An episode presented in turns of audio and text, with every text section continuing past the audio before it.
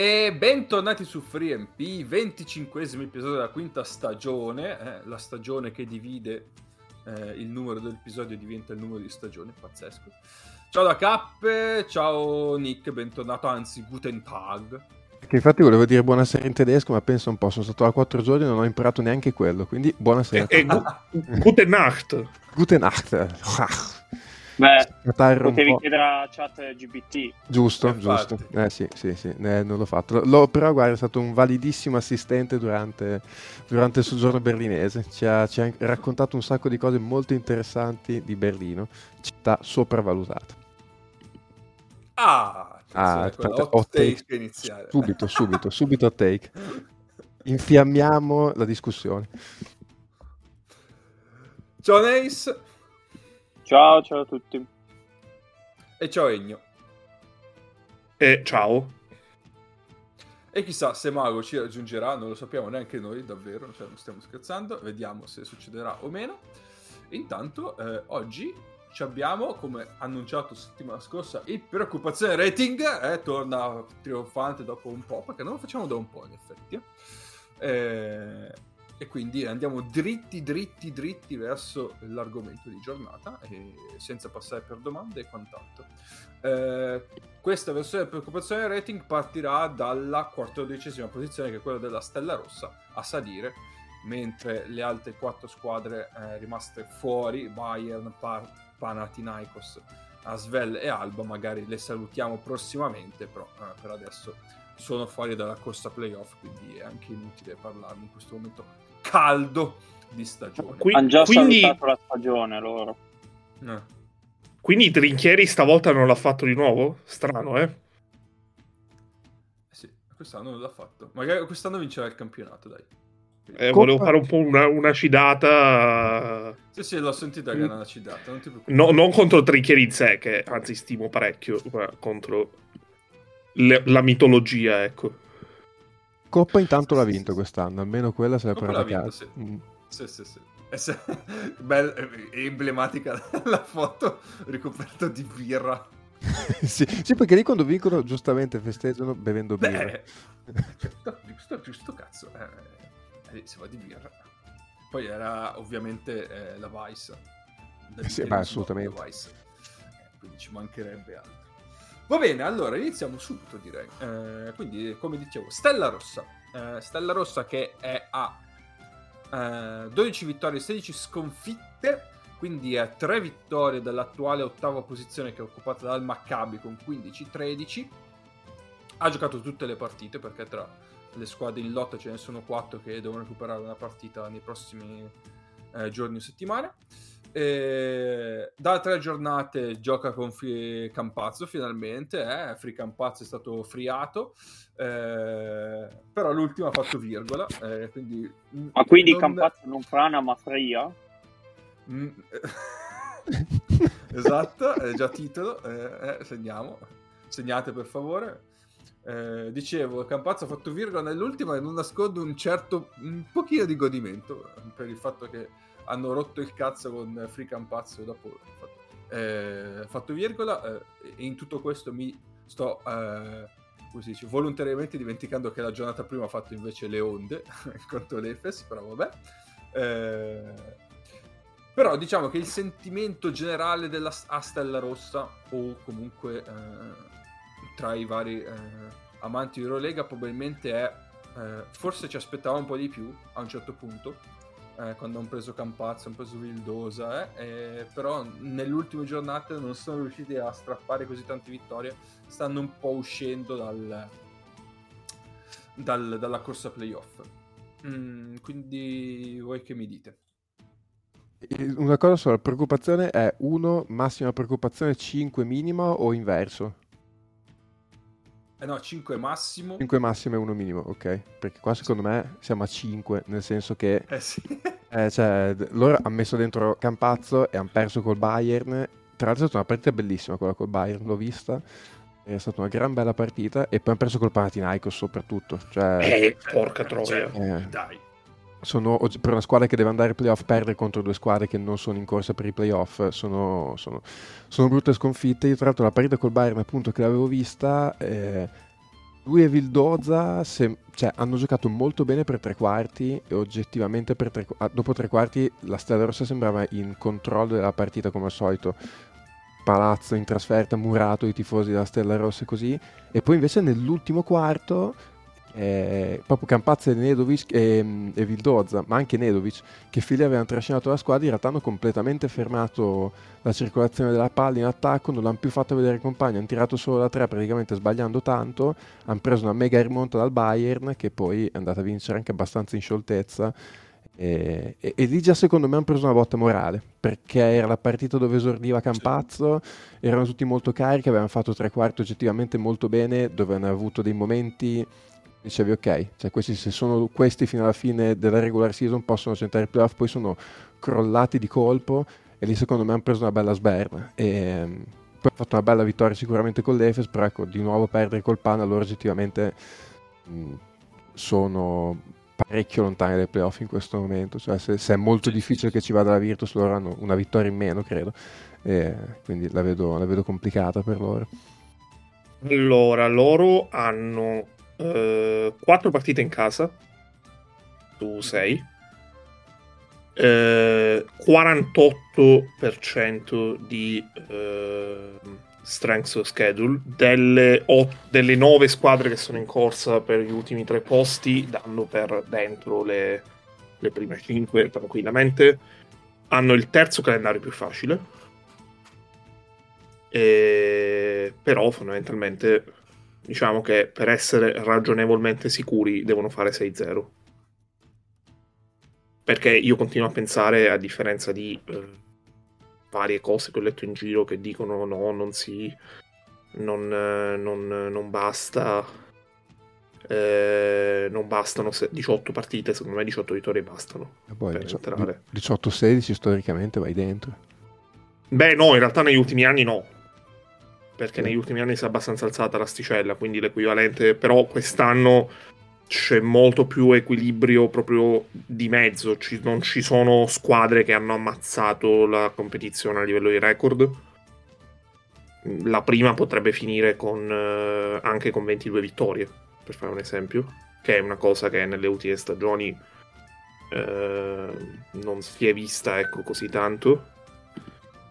Anzi, facendo una stima, no, 22 è un po' troppo, perché, un po' troppo poco perché eh, l'Olympiacos è 20, però diciamo l'Olympiacos potrebbe anche chiudere a 23, per dire, 23-24, e, e, non so, cioè, 24-8 è un ottimo record, ma in teoria ci sono state ci sono state squadre che l'hanno ammazzata di più la competizione. Loro mh, mm, il beneficio dall'ingresso di Campazzo l'hanno avuto di fatto solamente con la vittoria con l'Efes. Esatto. E la cosa che secondo me è anche eh, per certi versi pesante è il fatto che loro sono una delle squadre che non ha il posto garantito per l'anno prossimo, perché il loro posto diventa garantito nel momento in cui vincono la Baliga e quest'anno si trovano un Partizan che è decisamente in ritmo per fare per, vin- per prendersi posto a Liga. Quindi diciamo che eh, se sicuramente eh, avere due squadre di Belgrado poteva andare malissimo, perché potevano andare malissimo i due precedenti del derby con Casini e tutto quanto, come c'era stato l'anno scorso in campionato, e non è successo. Anzi, i due derby di Belgrado sono stati anche delle belle partite di pallacanestro e... Però comunque loro devono conquistarsi il posto, quindi dovranno anche pensare al campionato. Quindi diciamo che secondo me si tirano, tenderanno a tirarsi fuori anche per quel motivo. Tendenzialmente tra Stella Rossa e Partizan quest'anno un'idea progettuale e tutto ha dimostrato a più livello del Partizan che la Stella Rossa. Quindi, cioè, poi è chiaro che non penso possano decidere l'Euroliga in questo caso, no? Chi vince va. No, chiaro. Penso che l'Eurolega faccia un po' più il tifo per il Partizan quest'anno. Beh, però sai, la Stella comunque ha eh, rimesso in piedi ad alto livello Petrusev dopo un anno no, in certo, cui certo, certo. non c'era nulla. I due argentini hanno contratto per la prossima stagione. Poi chiaramente nel momento, sì, ma nel momento in cui loro do- dovessero restare fuori, credo che Campazzo e Vidosa escono dal contratto in 10 secondi, ma eh, però comunque sono due giocatori importanti. E Beh, c'è Mitrovic che comunque. Secondo me, sì, sì, secondo me io onestamente vorrei vederli dall'inizio con, uh, con Dusko. Cioè, secondo me l'anno prossimo quest- la squadra che finisce la stagione con Dusko dall'inizio può tranquillamente essere una competitor per uno dei primi otto posti. Sì, sì, assolutamente. Va bene, quindi confermiamo il 5? Direi di sì. Sì. Va bene. Andiamo avanti. Andiamo avanti. Tredicesima posizione troviamo Milano. Eh, una di quelle squadre che ha una partita in meno da recuperare. Eh, che recupera questa settimana. Eh? No, mi confondo. La prossima. La prossima. Settimana prossima. Settimana prossima. Eh, contro il Fenerbahce. Giusto? Sì. Eh, sì.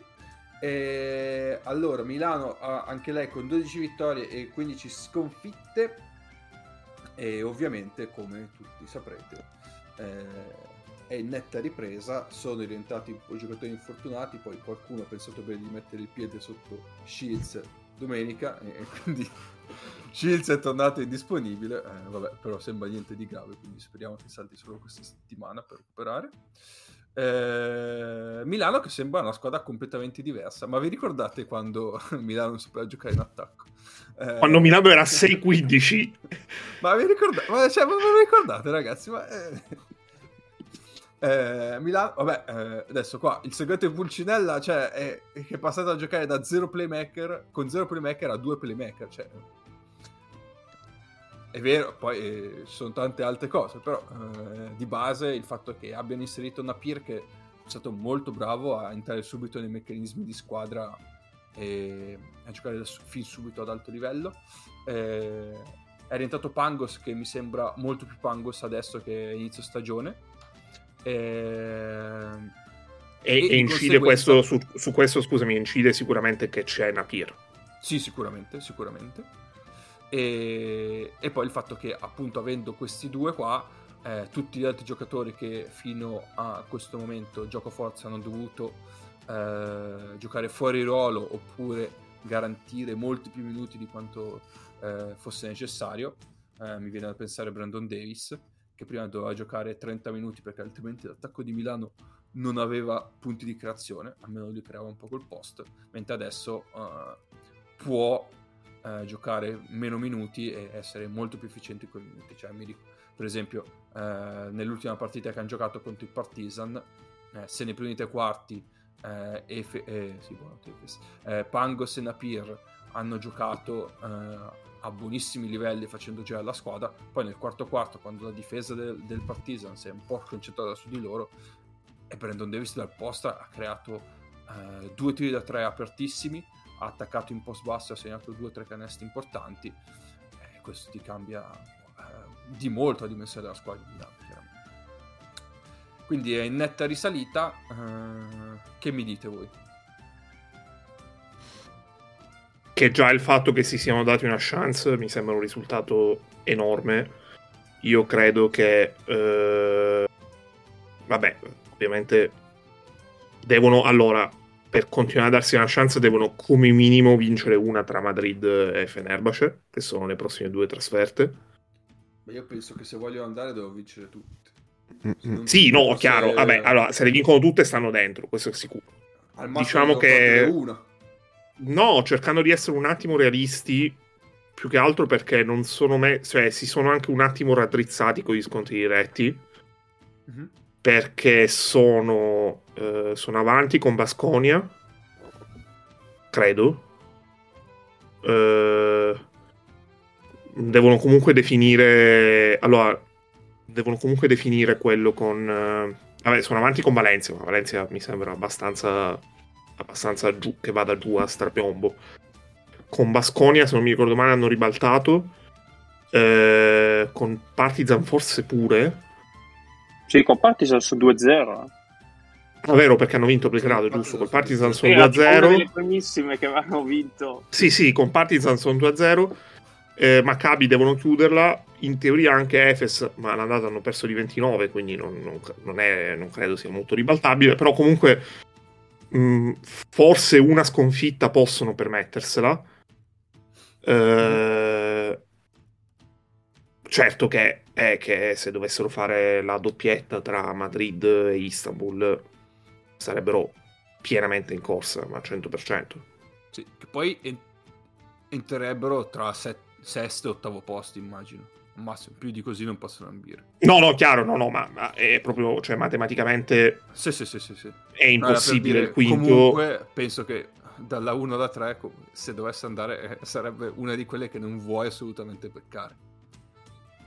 No, anche perché Milano non è assolutamente una squadra. Esatto. Milano oggi, non è... Milano oggi è una squadra che vale il fattore campo ma tranquillamente. Assolutamente. Cioè... assolutamente. E... Ehm, il punto è che anche se non dovesse andare bene, e diciamo che è ragionevolmente certo che non vada bene questa rincorsa finale, eh, è comunque importante perché diciamo che ti sei dato diverse indicazioni sulla squadra che dovrà essere nei playoff italiani. Tra l'altro, eh, a margine, Milano ha il terzo calendario più difficile e ha 5 trasferte su 7 partite. E, ehm, quindi, ecco. però eh, anche a livello di rotazioni, eh, a livello di struttura per, per, i playoff, per esempio, hai recuperato Voigtman. Cioè, adesso Voigtman è Voigtman, non è la, il fantasma che abbiamo visto sin da Eurobasket, ma è un giocatore importante, tanto che se, se uno dovesse ragionare in termini di playoff italiani, forse il, perché tan- cioè nel reparto lunghi uno devi tagliarlo, forse quello che avrebbe più senso tagliare è Kyle Hines. Che esatto. ov- ovviamente, sarà, ovviamente, sarà refer- ovviamente sarà referto perché penso sia più facile che nevichi domani a Milano piuttosto che vedere Kyle Hines che non fa i playoff italiani. Però ecco, cioè, questo è per fare capire quanto Voigtman sia risalito anche nelle gerarchie e nelle rotazioni. A me in tutto questo sta piacendo moltissimo anche come sta crescendo Tonut. E comunque sì, Tonut sì. Cioè, sta facendo una cosa che capita raramente in Italia. Cioè, all'esordio in Eurolega lui è un italiano che ha avuto magari su alti e bassi, ma adesso è un italiano che ti garantisce 18-20 minuti. Livello, mi sento di dire alto difensivamente, perché è diventato quasi uno specialista difensivo. E, e poi in attacco comunque insomma è un giocatore che mh, il suo te lo sa dare eh, le ultime partite sta anche tirando complessivamente bene dal campo, però ecco, eh, considerato anche il fatto che sostanzialmente tu da Tommy quest'anno non l'hai mai avuto, lui ti sta dando una bella alternativa. Adesso chiaramente eh, con l'arrivo di Nepi, il ritorno di Pengos, Billy Barron che è in una forma strepitosa e tutto, quindi sono anche giocatori che gli alleggeriscono un po' il peso eh, offensivo. N- non ha mai avuto, credo, un titolo quest'anno, proprio a livello di giornali, Tonut, però sta facendo una stagione non banale, considerato poi insomma difficoltà magari che ha avuto Milano negli anni passati con gli italiani, eh, poi vabbè, Nut probabilmente è un italiano di livello un po' più alto rispetto a quello che a, a, agli italiani con cui sono andati mai gli esperimenti negli anni passati, però oggettivamente molto bene. Poi, esatto. poi secondo me una parola va spesa anche per, eh, per Ricci, che è in un periodo onestamente eccellente e... Ed è forse la migliore versione di Ricci vista a Milano. È meglio anche del giocatore che è stato determinante in larghi momenti della scorsa stagione. E già anche in un contesto dove non hai da Tome, sempre facendo riferimento al discorso dei playoff, poter contare su Tonuti ritmo, eh, Ricci, eh, tornerà, cioè, ovviamente Melli, eh, e penso che cercherà di far tornare il ritmo anche Baldasso nelle prossime settimane e, e già comunque sono delle ottime premesse in ottica, in ottica playoff. Sì, sì, sì. Allora, fatemi dire un po' di robe. Allora, Tonut, eh, io è quello che mi aspettavo da lui, sinceramente, quest'ultimo periodo. Eh, non che prima mi fossi arrabbiato, ha avuto un po' di, di problemi a livello di ambientamento, poi ha avuto anche un infortunio abbastanza pesante che l'ha tagliato un po' fuori, quindi dopo ha faticato un po' a rientrare in condizione tutto, quindi assolutamente ci sta che eh, sia adesso il periodo in cui si riesce un po' a ritrovare. Però io sinceramente me lo aspettavo che potesse stare così bene in campo in Eurolega. Anche perché tutto sommato aveva dimostrato che a questi livelli ci poteva stare tranquillamente. E, e in effetti, a, a, conferma di questa cosa qua, giovedì mh, nel secondo tempo eh, Messina ha eh, panchinato completamente ehm, eh, Cabarro e ha affidato a Tonut eh, Panther e Panther ha davvero faticato nel secondo tempo a produrre qualcosa, eh, complice appunto a difesa di Tonut. Quindi assolutamente confermo quanto ha detto Nick. Su Ricci, io giovedì dicevo con mio papà, eh, eh, la storia del calabrone penso che sia cioè. facile farla con lui, no? Cioè, lui non può stare a questo livello, ma eppure ci sta e fa anche il cazzo che vuole. Nel senso, cioè, comunque, Vabbè, ma sono so, so gli ultimi cinque anni di Pippo Ricci che è continuamente sì, su sì, qualsiasi sì, cosa. Assolutamente, però, cioè... Sì, ma anche perché lui faceva il 3 a Tortona con Cucci e Gary tipo nel 16-17 se non vado errato in A2 sì. E poi però lui è, poi è, salito di livello quando poi ha iniziato a fare il 4 a Cremona con me e poi tutto, tutto, il resto tutta la storia che conosciamo. Cioè, adesso sta facendo il 3 in Eurolega eh, ma cioè, all'inizio era un meme all'inizio dell'anno cioè, quello adesso come ruolo adesso, eh? tu, tu, pensa, sì, tu sì. pensa alle slide indoors della vita. Cucci oggi viene a vedere le mie partite di promozione. Non sto scherzando Poteva essere Ricci, viene, invece Cucci. Viene a vedere, esatto, viene a vedere le mie partite di Anche questo, anche questo fatto, è un titolo non male, eh? Esatto, e, ha fatto, e ci ha fatto da, da, estrattore per il draft di Fantabasket di squadre eh, a inizio stagione. pensa tu come, come possono girare le, le, le, carriere, uno in Eurolega e l'altro a vedere la promozione. Bellissimo. Eh e poi vi devo concedere due numerelli. Allora, è chiaro che siamo in uno small sample ampissimo perché sono solo 43 possessi giocati assieme, ov- ovvero 25 minuti giocati assieme, ma con Pangos e Napier l'offensive rating di Milano è 130, e... mentre in stagione è 106, cioè quindi per farvi capire un po' di come è cambiata la, la sinfonia in casa milanese. Uh, ho, ho, una domanda a bruciapelo per voi, uh, in, per chiudere un attimo la parentesi Milano. Napier lo tenete? Posto che ovviamente dovrà essere, dovrà essere d'accordo anche lui. Però... È ancora troppo presto, secondo me. Vediamo. Comunque volevo chiudere dicendo che io ci credo, eh, però do tipo, tipo voto 3.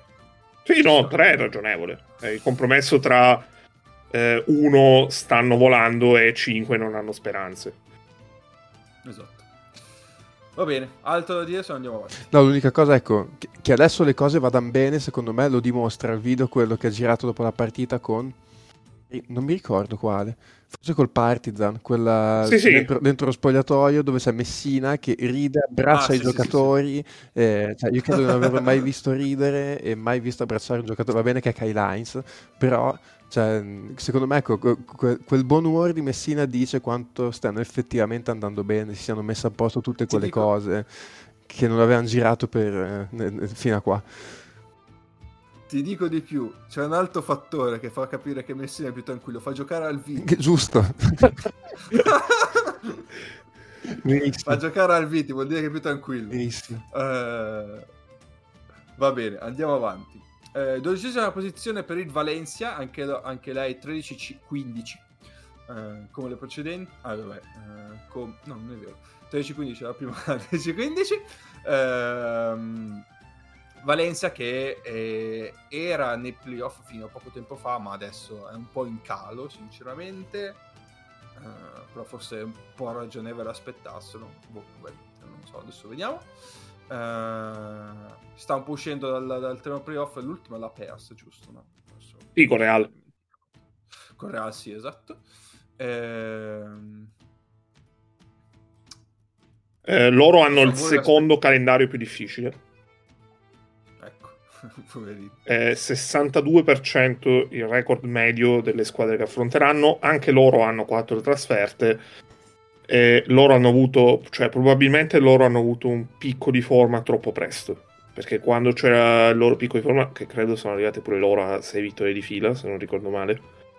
Sì, può essere. E, ehm, è stato un come si chiama è, è, stato cioè loro erano veramente una squadra da playoff in quel momento senza nulla da dire e è successo qualcosa con Prepelic non si è capito bene qualcosa ma tipo ha saltato una partita per motivi disciplinari. Posto che comunque quest'anno Prepelic non è stato Prepelic. Il giocatore che avevamo visto anche nella precedente esperienza in Eurolega di, di Valencia. Eh, loro hanno un calendario, cioè loro adesso hanno due partite difficilotte, per non dire un eufemismo, con Fenerbahce e Monaco.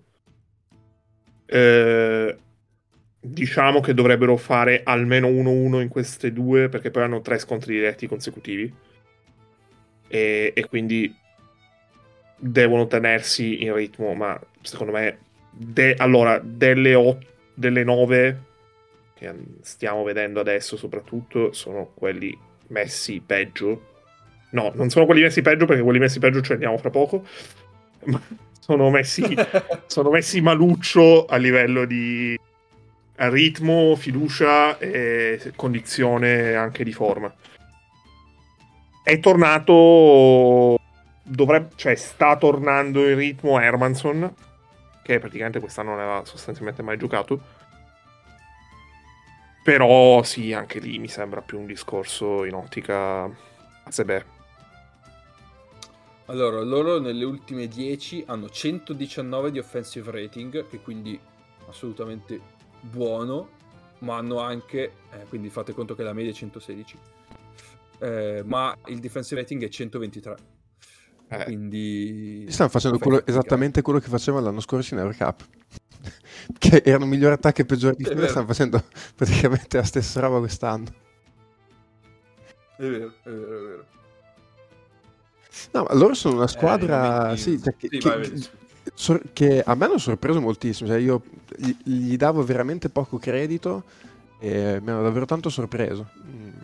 Anche il fatto che siano così efficienti in attacco, onestamente, a, a priori con quel roster lì non l'avrei detto pensavo che sarebbe stata una squadra che avrebbe avuto dei problemi, invece pur avendo dei giocatori anche sugli stranieri, che non è che abbiamo fatto chissà che stagioni, perché c'è Webb, eh, non è che abbia fatto chissà che stagione, lo stesso Shannon Evans non è che abbia particolarmente impattato, eh, Alexander, cioè, mh, l'unico veramente che ha fatto i buchi è stato Chris Jones, il nostro amico Chris Jones, eh, però per, cioè, hanno, avuto, hanno avuto davvero un periodo in cui prima di questo stress di 6 partite dove ne hanno perse 5 venivano da 5 vittorie di fila. E oggettivamente mi avevano parecchio sorpreso. Tra l'altro loro hanno perso diverse partite in volata perché hanno perso di uno con Maccabi eh, con Milano cioè, la, le, avevano preso un parziale poi alla fine un pochino avevano ricucito però comunque anche lì per tre quarti se l'erano giocata. Eh, mi dispiace perché poveracci alla fine avevano fatto loro però poi sono forse quelli che rischiano più di tutti perché Eurolega da quel che ho capito più di 4 spagnole non le vuole se c'è, una, cioè, se c'è una squadra che può venire su dall'Eurocup e può prendere il posto in Eurolega è una spagnola. Eh, mi dispiacerebbe se, perdere, se, dovessero perdere il posto perché oggettivamente hanno fatto molto più di quello che mi aspettavo. Mm. Sinceramente, sì. Come l'altra volta che erano stati, perché loro l'altra volta arrivano noni, fanno 19 vittorie e comunque eh, rimangono fuori. E lì tra l'altro loro d'estate avevano fatto invece un mercato che mi ricordo ma presero um, Kalinic, Kalinic. Williams, avevano, eh, avevano Derek Williams, Kalinic, insomma avevano fatto due o tre acquisti, insomma un po' di peso per cercare di rimanere lì e si giocarono poi la qualificazione. Jonah Lloyd. Lloyd, esatto, si giocarono la qualificazione fino praticamente all'ultima giornata loro. Eh. Sì, sì, sì, sì. Quindi gli diamo per adesso un 4. Eh, 4, sì. Ma io anche 5 direi a loro, onestamente. Anche 5? Sì, perché... Per, per... Sì, ok. Perché loro, appunto, per tutta una serie di, di, di, fattori tra loro, Partizan e Virtus, quelli che rischiano più di tutti di non esserci il prossimo anno sono loro. Sì, sì, sì. Sì, sì cioè, secondo me loro sono decisamente più no che sì. Eh. Mm. Cioè, con tutto il bene, ma... Che è un peccato, sarei... perché se pensi anche all'extra, cioè nel senso a tutta l'organizzazione che ha dietro, all'arena pazzesca che stanno costruendo, è veramente un peccato. Eh No, chiaro, chiaro. Cioè, secondo me potevano avere una chance, posto che le altre tre spagnole hanno il posto fisso. Mm. Potevano avere una chance se non fossero state l'ultima spagnola. Mm. Ma lo saranno. Anche tenendo conto del fatto che eh, le altre tre dovrebbero fare i playoff. E poi al di là dell'Eurocup, perché l'Eurocup uscire Venezia da sì, per sì. quanto ne sappiamo. E... e sarebbe molto divertente, onestamente, però. E... Sobrugnare in Eurolega. Sì, con Spacchi allenatore, cioè, volerei altissimo. E... Però sì, ecco. Sono fanno i playoff in Italia probabilmente. Vabbè. Eh, tra l'altro. Vabbè, come Reggio Emilia che fa semifinale di Eurocup e arriva a dodicesimo in campionato. Sì, esatto. Va bene, altro da dire, andiamo avanti. Andiamo avanti. Allora, undicesima posizione troviamo l'alta italiana, la Virtus, con 13-15 anche lei come Valencia. Ehm, pa, Beh, qua io direi di tagliare corto perché abbiamo l'inviato sul campo. Ed era praticamente in campo, posti veramente di livello. Cazzo. Eh, sì, sì, sì, assolutamente.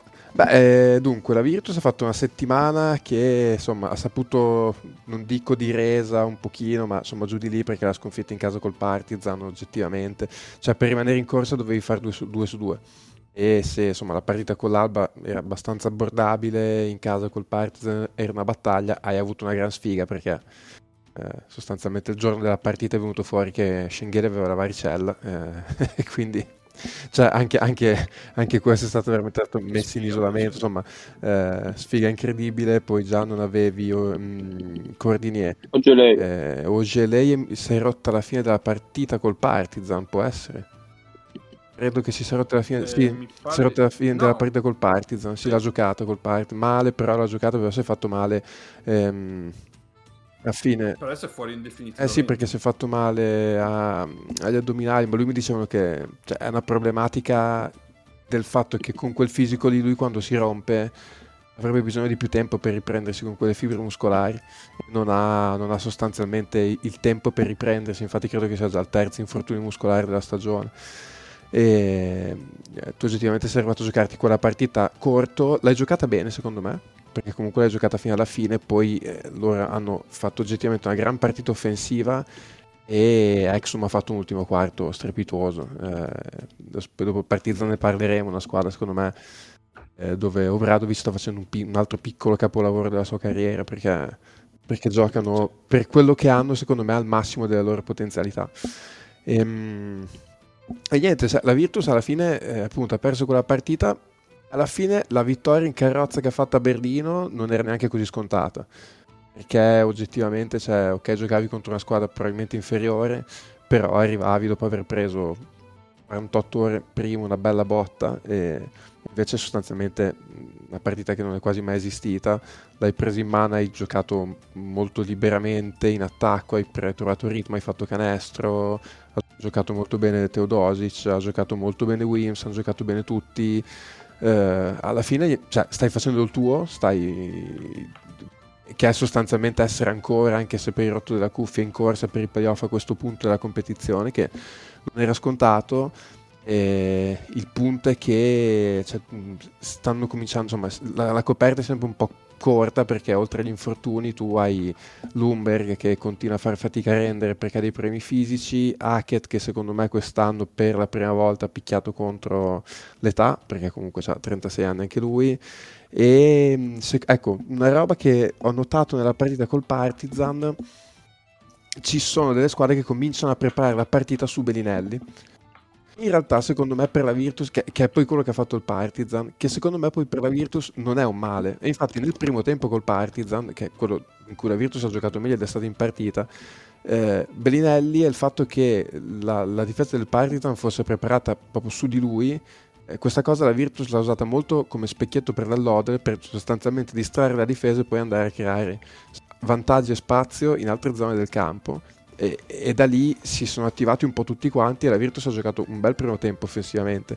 Nel terzo quarto, che è stato quello dove il Partizan ha fatto il break, la Virtus invece ha provato ad andare azione dopo azione per 4-5 azioni di fila da Bellinelli che però contro una difesa così pressante, a raddoppio, sempre su di lui, questo, cioè anche adesso che è in massima condizione non riesce a prendere vantaggi anche uscendo dai blocchi. Lì la Virtus si è piantata in attacco, esatto, e in difesa ha preso il break che poi ha deciso la partita, quindi secondo me è una cosa che anche per il futuro, anche se sarà in campionato, eh, la Virtus deve imparare a usarla come ha fatto poi nel primo tempo e nel momento in cui Bellinelli è marcato in quel modo e in questo momento al di là delle, delle ironie, comunque cioè, ci sta che comunque un giocatore di 37 anni contro quel tipo di pressione faccia fatica a prendere vantaggio, cioè il tipo di gravità che comunque genera va sfruttata per i compagni.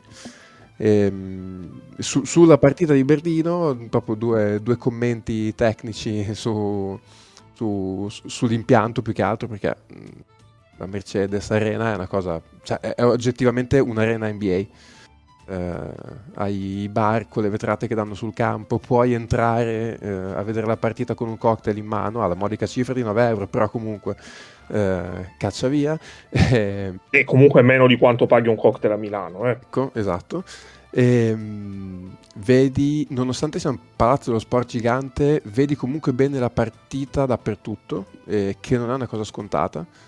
E, ehm, vabbè, il clima, vabbè, in Germania il clima, la partita è, sempre molto, anche lì, molto NBA, cioè c'era abbastanza gente, c'era più, partit- c'era più gente sabato alla partita di campionato, perché poi sabato, due giorni dopo, poi, perché tra l'altro aneddoto che ho scoperto mentre andavi là, per la partita inizialmente doveva essere di venerdì sera, poi è stata anticipata giovedì alle 6, perché il Bayern si è, eh, l'Alba si è accorto che la domenica che doveva avere la partita di campionato, aveva la, il, cam- il, campo in, disponibile perché c'era un evento eh, alla, alla, Mercedes Arena e quindi ho dovuto anticipare al sabato la partita di campionato e quindi ho dovuto anticipare anche la partita di Eurolega.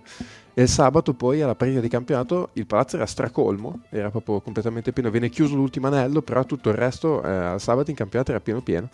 E, ehm, però appunto cioè, un, è un tifo presente, però quello che si sente anche dalla tv, no? i tamburi continui, costanti, eh, però un tifo molto rilassato, puoi guardare la partita molto molto serenamente, eh, complessivamente da, da, da, amante della pallacanestro è una gran bella esperienza, ma penso che anche chi magari è stato per vedere anche so, so, gli europei o così può testimoniare che l'impianto è veramente galattico.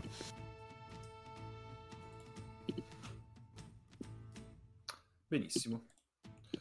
Uh, quindi, allora, alla Virtus cosa diamo? Eh. Allora, la Virtus ha il calendario più difficile di tutti. E eh, vabbè. 63% di record delle squadre contro cui giocherà. E... La Virtus giocherà in trasferta 4 partite, soprattutto 4 le prossime 5, perché l'ultima è in casa con Milano, quindi sono 4 le prossime 5 in trasferta e la partita in casa la gioca con Real Madrid.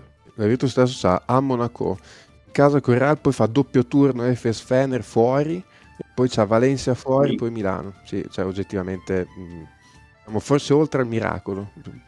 allora, diciamo che se la Virtus arriva che ha anche una speranza lontanissima, residuale, tutto quello che volete alla partita con Milano, cioè, non dico che se vince con Milano è dentro, dico che se vince si incatenano altri 50 risultati, quindi non è fuori matematicamente, è un miracolo. Sì, sì. E, e in quel caso lì, se anche Milano non si giocasse niente, Messina credo che piuttosto che far andare in Eurolega la Virtus va in campo a difendere lui. Ho come questo presentimento.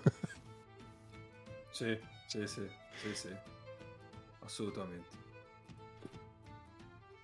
Però, infatti, ciò... il massimo della stagione di Milano può essere solo che cioè della Virtus può essere che all'ultima esclude Milano dalla, dei playoff. Sì, cioè la Virtus oggi paga quelle sconfittine del cazzo a Kaunas, ma non perché lo Zaghiris, ma per come si era messa la partita, ad Atene col Panathinaikos, in casa con la Svel, in casa con la Svel da più 20, paghi, paghi quelle sconfitte lì, quelle tre sconfitte lì, eh, poi per carità, cioè, eh, secondo me un paio vincendo a Madrid e a Barcellona li hai abbondantemente, eh, abbondantemente sì, messe sì, a posto, cioè, secondo me è quella sconfitta con l'Asvel che che ti balla nel conto, che non l'hai pareggiato con risultati su altri campi. E quindi alla fine oggi, forse la Virtus oggi poteva to, avere una vittoria in più, ma più o meno il record è quello lì. Però anche lì, eh, secondo me, cioè, al netto del fatto che ho visto che tipo è girata da più parti eh, negli ultimi giorni la cosa ed è dopo che ne ha presi mille in casa del, dell'Olympiacos la Virtus è tipo 9-5 che è tipo il quinto record che mi è sembrata molto tipo le classifiche di Galliani e, mm. e secondo me è, un, cioè, è, una buona prima stagione in Eurolega. Sì, sì, assolutamente, assolutamente. Ma anche perché quel 9-5 lì eh, lo devi contestualizzare. Cioè, se a 6 giornate alla fine ti mancano Monaco, Real Madrid, Efes, Fener, Valencia e Milano, vuol dire che in quelle 14 lì probabilmente hai giocato prevalentemente contro la seconda metà di classifica. Squadra tua portata. Eh, esatto, hai avuto... Cioè, Bascogna in casa, Stella Rossi in casa, eh, poi cosa hai fatto? Hai vinto in casa dell'Alba, cioè eh, sei andato, non mi ricordo, in casa della Svel? Sì, in casa della Svel. Mi, eh, mi sono dimenticato che cosa ha fatto la Virtus ad Asvel. Ha vinto. Mi sembra che ha perso, no? Ah, ok. No, ha vinto. mi ricordo che ha vinto. Mi ricordo, eh, No, no, mi, mi, fido più di te. Completamente rimosso. No, ma potrei, potrei, sbagliarmi tranquillamente. Eh, però cioè, ha fatto de- delle vittorie, per carità. Eh, Vabbè, andiamo, poi... andiamo, a scoprirlo. Andiamo a scoprirlo. Ho un, vuoto, ho un vuoto, totale su quella partita, non mi ricordo. Sì, probabilmente ha vinto. Allora, allora, allora. allora. Ha vinto 64-77. Ok, sì. ok. Cioè, ha vinto bene. Sì, sì. Allora, le ultime, eh, quindi le ultime, allora, dopo il meno 1000 con l'Olympiacos, la Virtus ha più 9 Alba, più 5 Maccabi, meno 11 a Basconia, che rivedendola oggi ci sta ampiamente, più 4 eh, Fenerbahce, più 8 Barcellona, meno 10 Žalgiris, meno 2 Olympiacos, più 10 Pana, meno 7 Bayern e secondo me anche questa è, una classifica, è una part- un risultato sì, che sì, non hai mai l'altro una partita che pesa. sempre sotto quella Liverpool non l'hai mai sì. vista. E più 12 Stella meno più 13 Asvel meno 17 Barcellona più 5 eh, Basconia meno 32 Fenerbahce e vabbè eh, meno 9 Partizan più 22 Berlino sì, cioè, cioè, io credo che più di così, cioè, se vi ricordate anche inizio stagione, io la Virtus avevo paura che potesse fare una stagione abbastanza complicata, cioè io credo che più di così sta squadra, anche con, peraltro con tutti i problemi vari che ha avuto, non, non potesse fare. Eh, va bene così, che, questa, cioè, che tu sei giornata alla fine e dici, oh, proviamo a fare un miracolo, a vedere se ci qualifichiamo, avere ancora la possibilità di dirlo, secondo me cioè, era l'obiettivo realistico di questa stagione. Beh, la Virtus potrebbe chiudere questa stagione con 15, magari anche 16 vittorie. E, e onestamente a inizio stagione eh, cioè no. ci, metti, ci mettevi la firma. Assolutamente, la controfirma. Assolutamente. Assolutamente. Sì, sì, sì, faccio, faccio, solo una, bene, una chiosa velocissima sull'Alba, perché poi ne parlavamo anche in chat con Cell durante la partita. Eh, di come l'Alba comunque sia l'ultima oggettivamente è una squadra a cui prenderesti se non tutti i giocatori almeno 5-6 eh, poi, poi, perdono male, prendono 25-30 punti, però oggettivamente hanno tanti bei giocatori, cioè i primi 5-6 giocatori con la rotazione sono comodi a tutti nella Lega. E... Sì, perché lì giocano titolari, però probabilmente in un'altra squadra, in un contesto magari tipo da Olimpico, Serie A, sì. così. Sarebbero giocatori di complemento che però sono ah, un signor complemento. Esatto, esatto. E, e quello appunto si diceva, cioè il vantaggio di sapere che il tuo futuro non è in discussione puoi permetterti di fare certi discorsi di sviluppo. E io continuo a sostenere che Eurolega dovrebbe andare integralmente verso quella direzione. Sì, sì, sì, sì. Bene, comunque anche l'Alba è una squadra che in teoria non è certa al 100%. Ah, è vero, perché loro avevano una triennale. Mm, è vero, è vero. È una biennale che no. scade. Posso che secondo me la rinnovano, però... Eh. Anche perché vorrebbe... Vabbè, non so... Mm, ne vogliono due tedesche, no? Beh, sì, sì mh, mm, vogliono due tedesche. L'Alba, onestamente, è, è un progetto capitale che al di là dei risultati eh, ha mostrato le cose interessanti. Poi l'anno scorso ha rischiato di fare i playoff.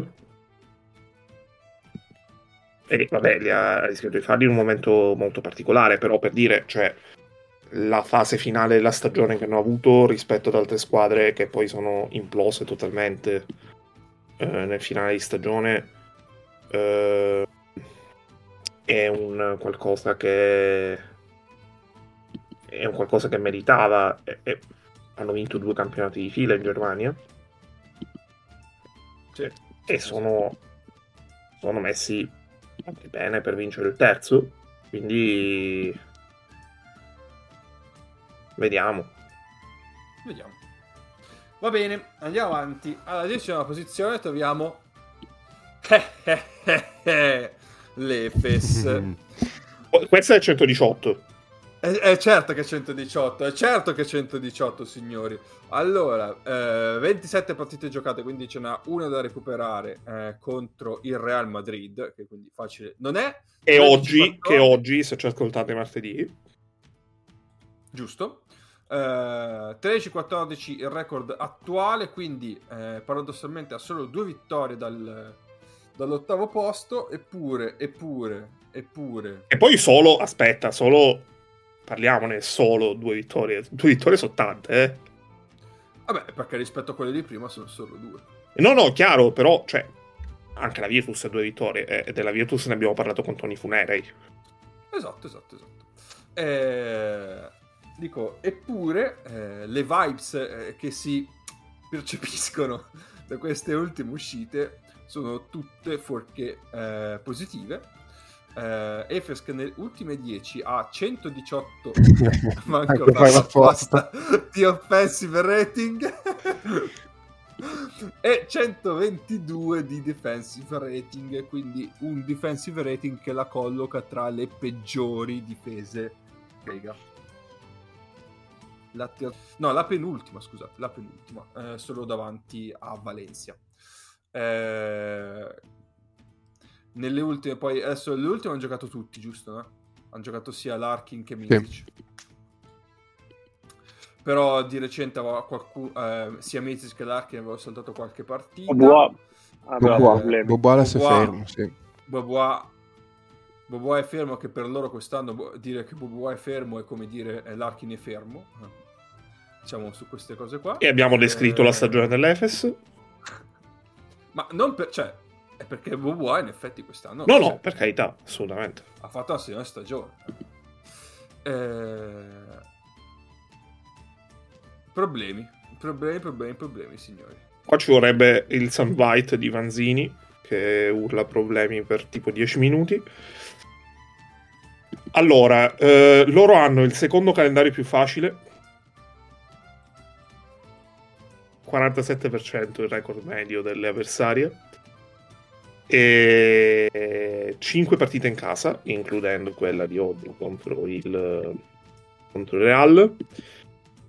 Però sono 0-2 con Maccabi e Basconia, 0-1 col Partizan che devono ospitare quindi, eh, e tra l'altro all'andata è stato un meno 3, quindi è comunque un confronto ribaltabile. 2-0 con lo Jalgiris, che, che, diciamo li aiuta per certi versi in ottica, eh, in ottica avulse. Loro hanno tre partite in casa che fondamentalmente, cioè, al di là di quella con Real Madrid, loro hanno tre partite in casa che sono fondamentali e sono Partizan, Virtus e Milano. Se fanno 3-0, secondo me alla fine entrano dentro. cioè mh, mm, di riffo di raffa entrano dentro. Poi ho, ho anche l'impressione però che loro a differenza della mistica delle ultime stagioni, se loro entrano da ottavi o da, o da settimi ai playoff prendono ceffoni a seri. Però quello è un altro discorso. Se non vincono... Però c'è sempre un po' di margine tra la fine della regular season e i playoff, no? no, c'è una settimana. Una settimana, no, ah no, è tra le, le, fi- le giusto, scusate. Ah, i playoff è la cosa. Le playoff le fanno il sì, sì, sì, Ma anche perché loro hanno premuto Clyburn, eh. cioè, non so come faccia. Anche per no, ma loro l'hanno spremuto mancano, tutti. Mancano Mitic e Larkin. Però non sanno più chi tira fuori. Cioè, Clyburn ha Ragazzi, se... 33 minuti di media. Se la panic move è firmare Singleton, cioè, c'è qualcosa che non va. E Singleton, che tra l'altro consiglio l'intervista che è uscita su Basket News, che, che mostra che è molto interessante perché Singleton parla di tante cose interessanti e fondamentalmente sono le parole di un ex giocatore, quindi che vada referto mi sembra abbastanza sospetto. E cioè, mh, mm, allora, se, io l'impressione che ho è che quest'anno tutte le volte che gli è girata bene nelle ultime due stagioni, che, che comunque sono state tante, perché loro, ricordiamolo sempre, loro vincono l'Eurolega arrivando sesti nella stagione regolare l'anno scorso. E ehm, le hanno pagate quest'anno. Perché eh, nei due anni precedenti sì, c'erano stati infortuni, però alla fine siamo sempre ripresi tutti in tempo. Eh, sì, c'era stato magari dei momenti regular season un po' così eh, attratti eh, di alti e bassi, ma poi alla fine eh, erano sempre rimasti su perché loro, loro, loro, la loro parabola da quando c'è Ataman è parecchio strana perché loro, vabbè, eh, l'anno prima, cioè l'anno in cui Ataman arriva a metà stagione è l'anno in cui arrivano ultimi, fondamentalmente. L'anno dopo fanno la finale con quella stagione super e anche quella bella gran bella serie di playoff contro il Barcellona. Poi c'è l'anno del Covid in cui sembrano destinati a fare qualsiasi record possibile e immaginabile prima di eh, la stagione che si interrompe. E poi ci sono i due anni che vincono il titolo, però senza fondamentalmente dominare il regular season, perché il primo anno che vincono arrivano quarti e, eh, e arrivano terzi e eh, l'anno scorso arrivano sesti. Secondo me, detto ciò, mh, stad- quelle squadre erano squadre fortissime, di cui però mancavano due cose. Uno, erano squadre vecchie, ed è sempre mancato davvero il ricambio, e tutte le volte che hanno provato a fare un ricambio è andata sostanzialmente malino, perché ricordiamo eh, i due, probabilmente i due esempi migliori in questo senso sono eh, uno è Zizic e l'altro è Petrushev, che sono due giocatori che oggi eh, uno gioca ancora da loro, ma eh, è abbastanza un comprimario, e l'altro non gioca più. Beh, ma anche Musa. Sì, però Musa è già un, un bel po' tempo prima. No, Musa l'anno scorso, cazzo dico. L'anno scorso, sì, sì, sì. e eh, vabbè, ecco, appunto. Eh, l'unico che ha avuto un impatto discreto, ma questa stagione in realtà è stata una stagione da 5, 5 e mezzo, è Lascia, che l'anno scorso è stato il segreto nemmeno troppo nascosto del fatto che a un certo punto si sono ripresi e hanno vinto i playoff e sono arrivati e sono arrivati a quel livello e hanno vinto l'Eurolega. Quest'anno è stato non è stato il giocatore l'anno scorso, anzi è stato probabilmente anche un giocatore peggiore rispetto a quello che abbiamo visto al Maccabi. Non hanno di fatto mai avuto l'Arkin, perché il Larkin che abbiamo visto quest'anno non è l'Arkin. E hanno sovraesposto eh, Mizic, che comunque anche lì sta giocando una bella stagione, ma non è i livelli dell'MVP, e Clyburn che invece sta giocando una grande stagione, però è comunque un giocatore che veniva da due anni quasi di inattività per un motivo o per l'altro. E... e in tutto questo sono vecchi con rotazioni corte. Un altro giocatore che per loro è molto importante quest'anno sta rendendo male, per esempio, è Plyce. E... e c'è tanto da fare, probabilmente. A cominciare da Ataman stesso. Perché Ataman stesso che ha tantissimi meriti su, uh, su le tante cose ottime che hanno fatto in questi anni, eh, um, Adaman stesso ha cavalcato gli stessi per tanto tanto tempo e adesso diciamo che hai hai sicuramente bisogno di qualcosa di nuovo e di fresco per invertire la rotta. Eh, non ce l'hai di fatto. E vieni da 40 punti in due partite contro Stella Rossa, che era una squadra abbastanza di alti e bassi, e Maccabi in casa. Maccabi credo non abbia vinto una partita di più di 10 punti in trasferta quest'anno, tu l'hai persa di 22. E male, eh. È stato quello contro il Maccabi, proprio, cioè sono entrati in campo cioè, sono entrati in campo come potevano entrare in campo l'anno scorso quando dicevano, vabbè, siamo, cioè, lasciamo lì un tempo di una partita perché tanto la prendiamo nel secondo tempo. Il problema è che quest'anno ormai dovrebbero avere la contezza, cioè, no, il, il, problema è che secondo me, no, non è che dovrebbero avere la contezza che non possono farlo, è che sono, cioè, quando entrano in campo e danno quell'impressione lì, per un motivo diverso, è perché quest'anno... Eh, sopra al partiamo lenti, poi ci arriviamo, eh, sono arrivati gli infortuni che non sono arrivati gli anni scorsi. Che loro quest'anno, cioè alla fine poi tu quando giochi con la sorte ti può dire bene una volta o due, eh, quest'anno sono arrivati gli infortuni perché Larkin, eh, poi ha avuto premi Mizic, poi adesso premi Bobois, eh, non è andato bene l'inserimento di Polonara eh, quando hai preso Isaiah Taylor non, non, gli hai dato minuti e prima che si rompesse Kaunas comunque aveva fatto vedere che era un giocatore valido e non gli ha dato fiducia e piuttosto dopo eh, si è andato a prendere, si è andato a prendere mm, ad allungare le rotazioni riprendendo un vecchione come Singleton. Eh, stai tirando il call appunto ai giocatori cioè, mh, mm, alla fine secondo me in un'Eurolega dove tutti quanti parliamo del fatto che cioè, il discorso è sempre quello che i roster devono essere lunghi, i minuti devono essere distribuiti e alla fine anche loro con questa gestione di una rotazione sostanzialmente a nove giocatori perché il tuo decimo è Chris Singleton in questo momento eh, alla fine poi se, met- cioè, se, se, tutta una stagione va liscia e non si rompe nessuno magari puoi pensare di arrivarci in fondo ma se hai due infortuni anche solo per di più dei giocatori chiave eh, fai questa fine qua anche se sei l'Efes e aggiungo, scusami Nick, aggiungo una cosa al volo. Eh, in un contesto in cui in questa stagione tutte le squadre che stanno facendo meglio di loro, ma anche diverse squadre che stanno facendo leggermente peggio di loro, hanno aggiunto qualcosa, hanno fatto qualcosa di diverso, loro sono gli stessi. Perché visto l'impatto superficiale, cioè risibile che ha avuto Zizic, si può tranquillamente dire che loro... Eh, Clyburn ovviamente eh, sta giocando bene, però la logica è sempre quella.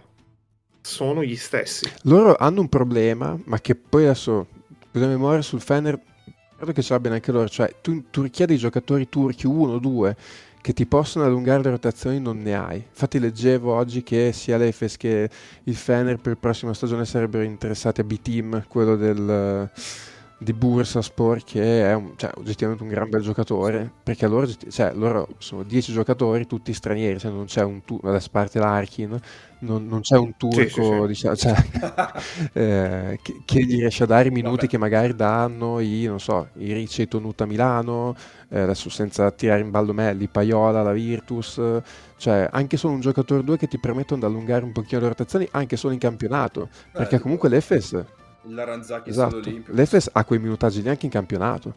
Cioè, giocano 30 in campionato, Clyburn, Mizic, Larkin, cioè non, non, è, non, è, possibile, non, non, ce la fai a tirare avanti una stagione così. Già. Eh, il, il Fener qualcosina c'ha. Perché Gazi, come si chiama? Asel, scusate. Sì, giusto, sì, sì. Secondo me sì. qualcosina sì, sì, sì.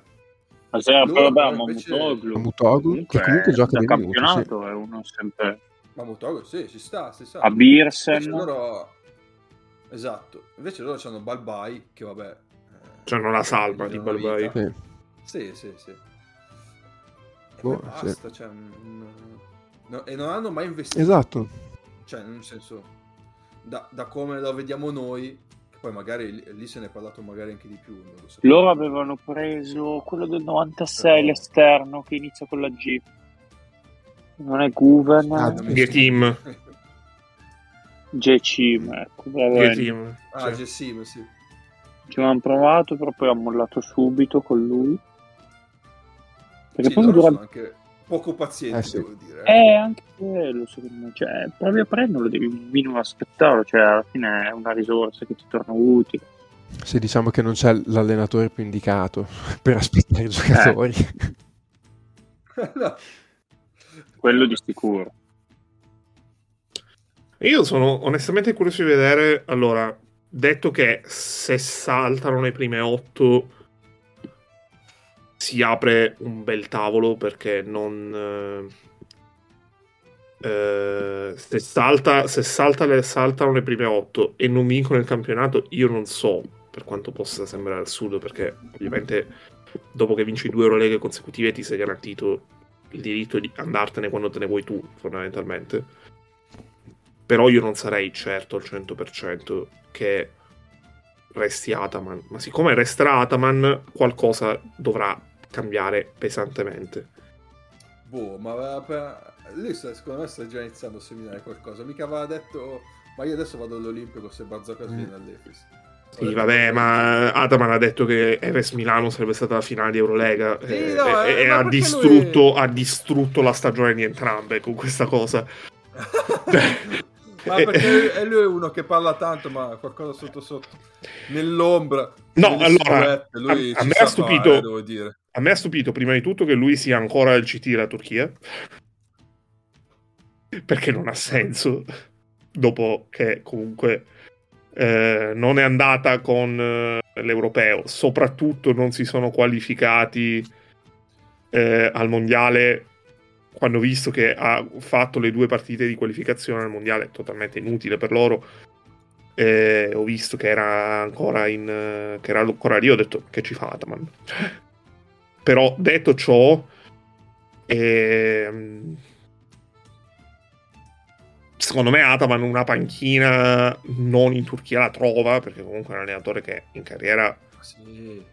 cioè, è andato fuori, ha legato per dire una parte non indifferente della sua vita professionale all'Italia, per esempio, quindi eh, di squadre che possono fare la fila ce ne sono e anche l'Efes se dovesse rifondare abbastanza dovrebbe, non dovrebbe faticare a tornare allenatore. Fenerbahce che partiva da premesse comunque meno ambiziose ha preso i Tudis però secondo me non nel momento in cui Ataman non credo salti dovrà saltare sicuramente qualcosa e, e- e- l'Efes l'anno prossimo potrebbe anche essere molto diverso rispetto a questo. Cioè per dirne una Mizic se non va di là non ci vai mai più. Beh, ma è notizia di oggi che adesso ha l'agente americano. alla gente per gli Stati Uniti esatto. Eh, Larkin è più importante ne parliamo più avanti, dai. Sì, cioè, quindi vediamo, però queste due sconfitte, queste due sconfitte eh, sono talmente pesanti che potrebbe anche essere un'anticamera di un esplode tutto. Sì, sì, sì. No, ma è un discorso che ci sta assolutamente. Lo faremo magari più avanti. Andiamo avanti perché già siamo neanche a metà. eh. È già un'ora. allora, allora. Eh, lo, lo dividiamo in due Eh, piuttosto. Vabbè, magari adesso finiamo con quelle che sono in corsa per i posti, quelli là. Sì, sì, sì. Vediamo. Uh, Zaghiris alla nona posizione, eh, anche loro 15-13. ehm, un po' oggettivamente in calo che ci sta, cioè per amor del cielo, ti sei spaccato dal tuo ender principale, ne hai preso un altro, si è spaccato, eh, ci sta che, che cali un attimo. Eh, loro nelle ultime 5 eh, sono 3-2 con 110 di offensive rating e 116 di defensive rating. Quindi tutto sommato, eh, prendendoli uh, uno a uno, sono due valori neanche tanto male. Eh, chiaramente però il, il dato eh, netto è negativo. Eh, come sono messi a livello di calendario, Egno? Loro hanno un buon calendario, hanno quattro partite in casa, che per loro è comunque un qualcosa che incide e hanno il quarto calendario più semplice delle nove squadre. hanno, allora, hanno tre scontri che sono assolutamente da vincere e sono fattibili, che sono Maccabi, Valencia e Bayern. Eh, se dovessero fare queste tre, eh, queste tre vittorie, vincerne una tra Olympiacos, Fenerbahce e Monaco, diciamo che con 4-2 loro sono dentro, ecco potrebbero anche entrare con, 3, con 3-3 perché comunque 15 vittorie sono tante. Ehm, loro hanno una situazione abbastanza strana in termini di sconti diretti perché per esempio sono eh, non hanno mezze misure hanno un po' di 2-0 tipo la Virtus ma anche un po' di eh, 0-2 eh, tipo l'Efes come vi avevo detto prima eh, però al netto di questo, eh, cioè siamo al punto in cui già essere qui è un successo di gran lunga. E, ehm, diciamo che loro hanno, ecco, loro sono i primi che hanno il destino in mano perché fondamentalmente se fanno il loro percorso e soprattutto per esempio vincono quella col Maccabi che è uno scontro diretto totale visto che Maccabi è una delle altre eh, tre squadre che hanno lo stesso record si mettono in, uh, in ottima posizione per, per entrare e banalmente hanno il destino in mano fondamentalmente cosa che le, le, le altre squadre abbiamo visto stasera non, non hanno. Quindi vediamo come va.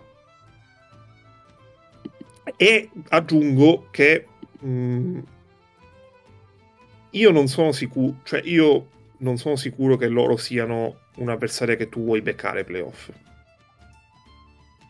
Perché eh, prima di tutto vincere una partita di playoff a Kaunas non è facile. E se te la vai a giocare, se finisci a giocartela in gara 5, loro sono una squadra che eh, per caratteristiche hanno dei giocatori che se si accendono in singola partita possono anche portarti a vincere una una gara secca in trasferta contro una squadra molto più difficile. Sono chiaramente, cioè, mettendo tipo le prime 8, le prime 7 attuali con loro al posto del Maccabi, sono probabilmente la squadra meno attrezzata delle prime 8. Certo. Però, cioè, per certi versi io preferisco giocare una serie contro il Partizan che contro loro. Allora hanno fatto un miracolone. Perché se conti che gli si è rotto Keenan Evans, hanno preso Asiat, che era stato sostanzialmente la prima ragione per cui loro avevano fatto una stagione sopra le, insieme mi sento di dire all'amico di Mago i Gibrazdekis eh, perché hanno fatto una stagione sopra le righe gli si rompe, pigliano e Taylor fa bene le prime partite, si rompe pure lui e restano sostanzialmente a piedi e continuano a rimanere lì veramente tanto di cappello eh, temo che siano quelle che restano con, col, col cerino corto in mano nel gruppone. E, però stanno facendo una stagione che per le premesse di roster che avevano, cioè non va tanto dietro a quelle di, di Cyrus che li portava alle Final Four.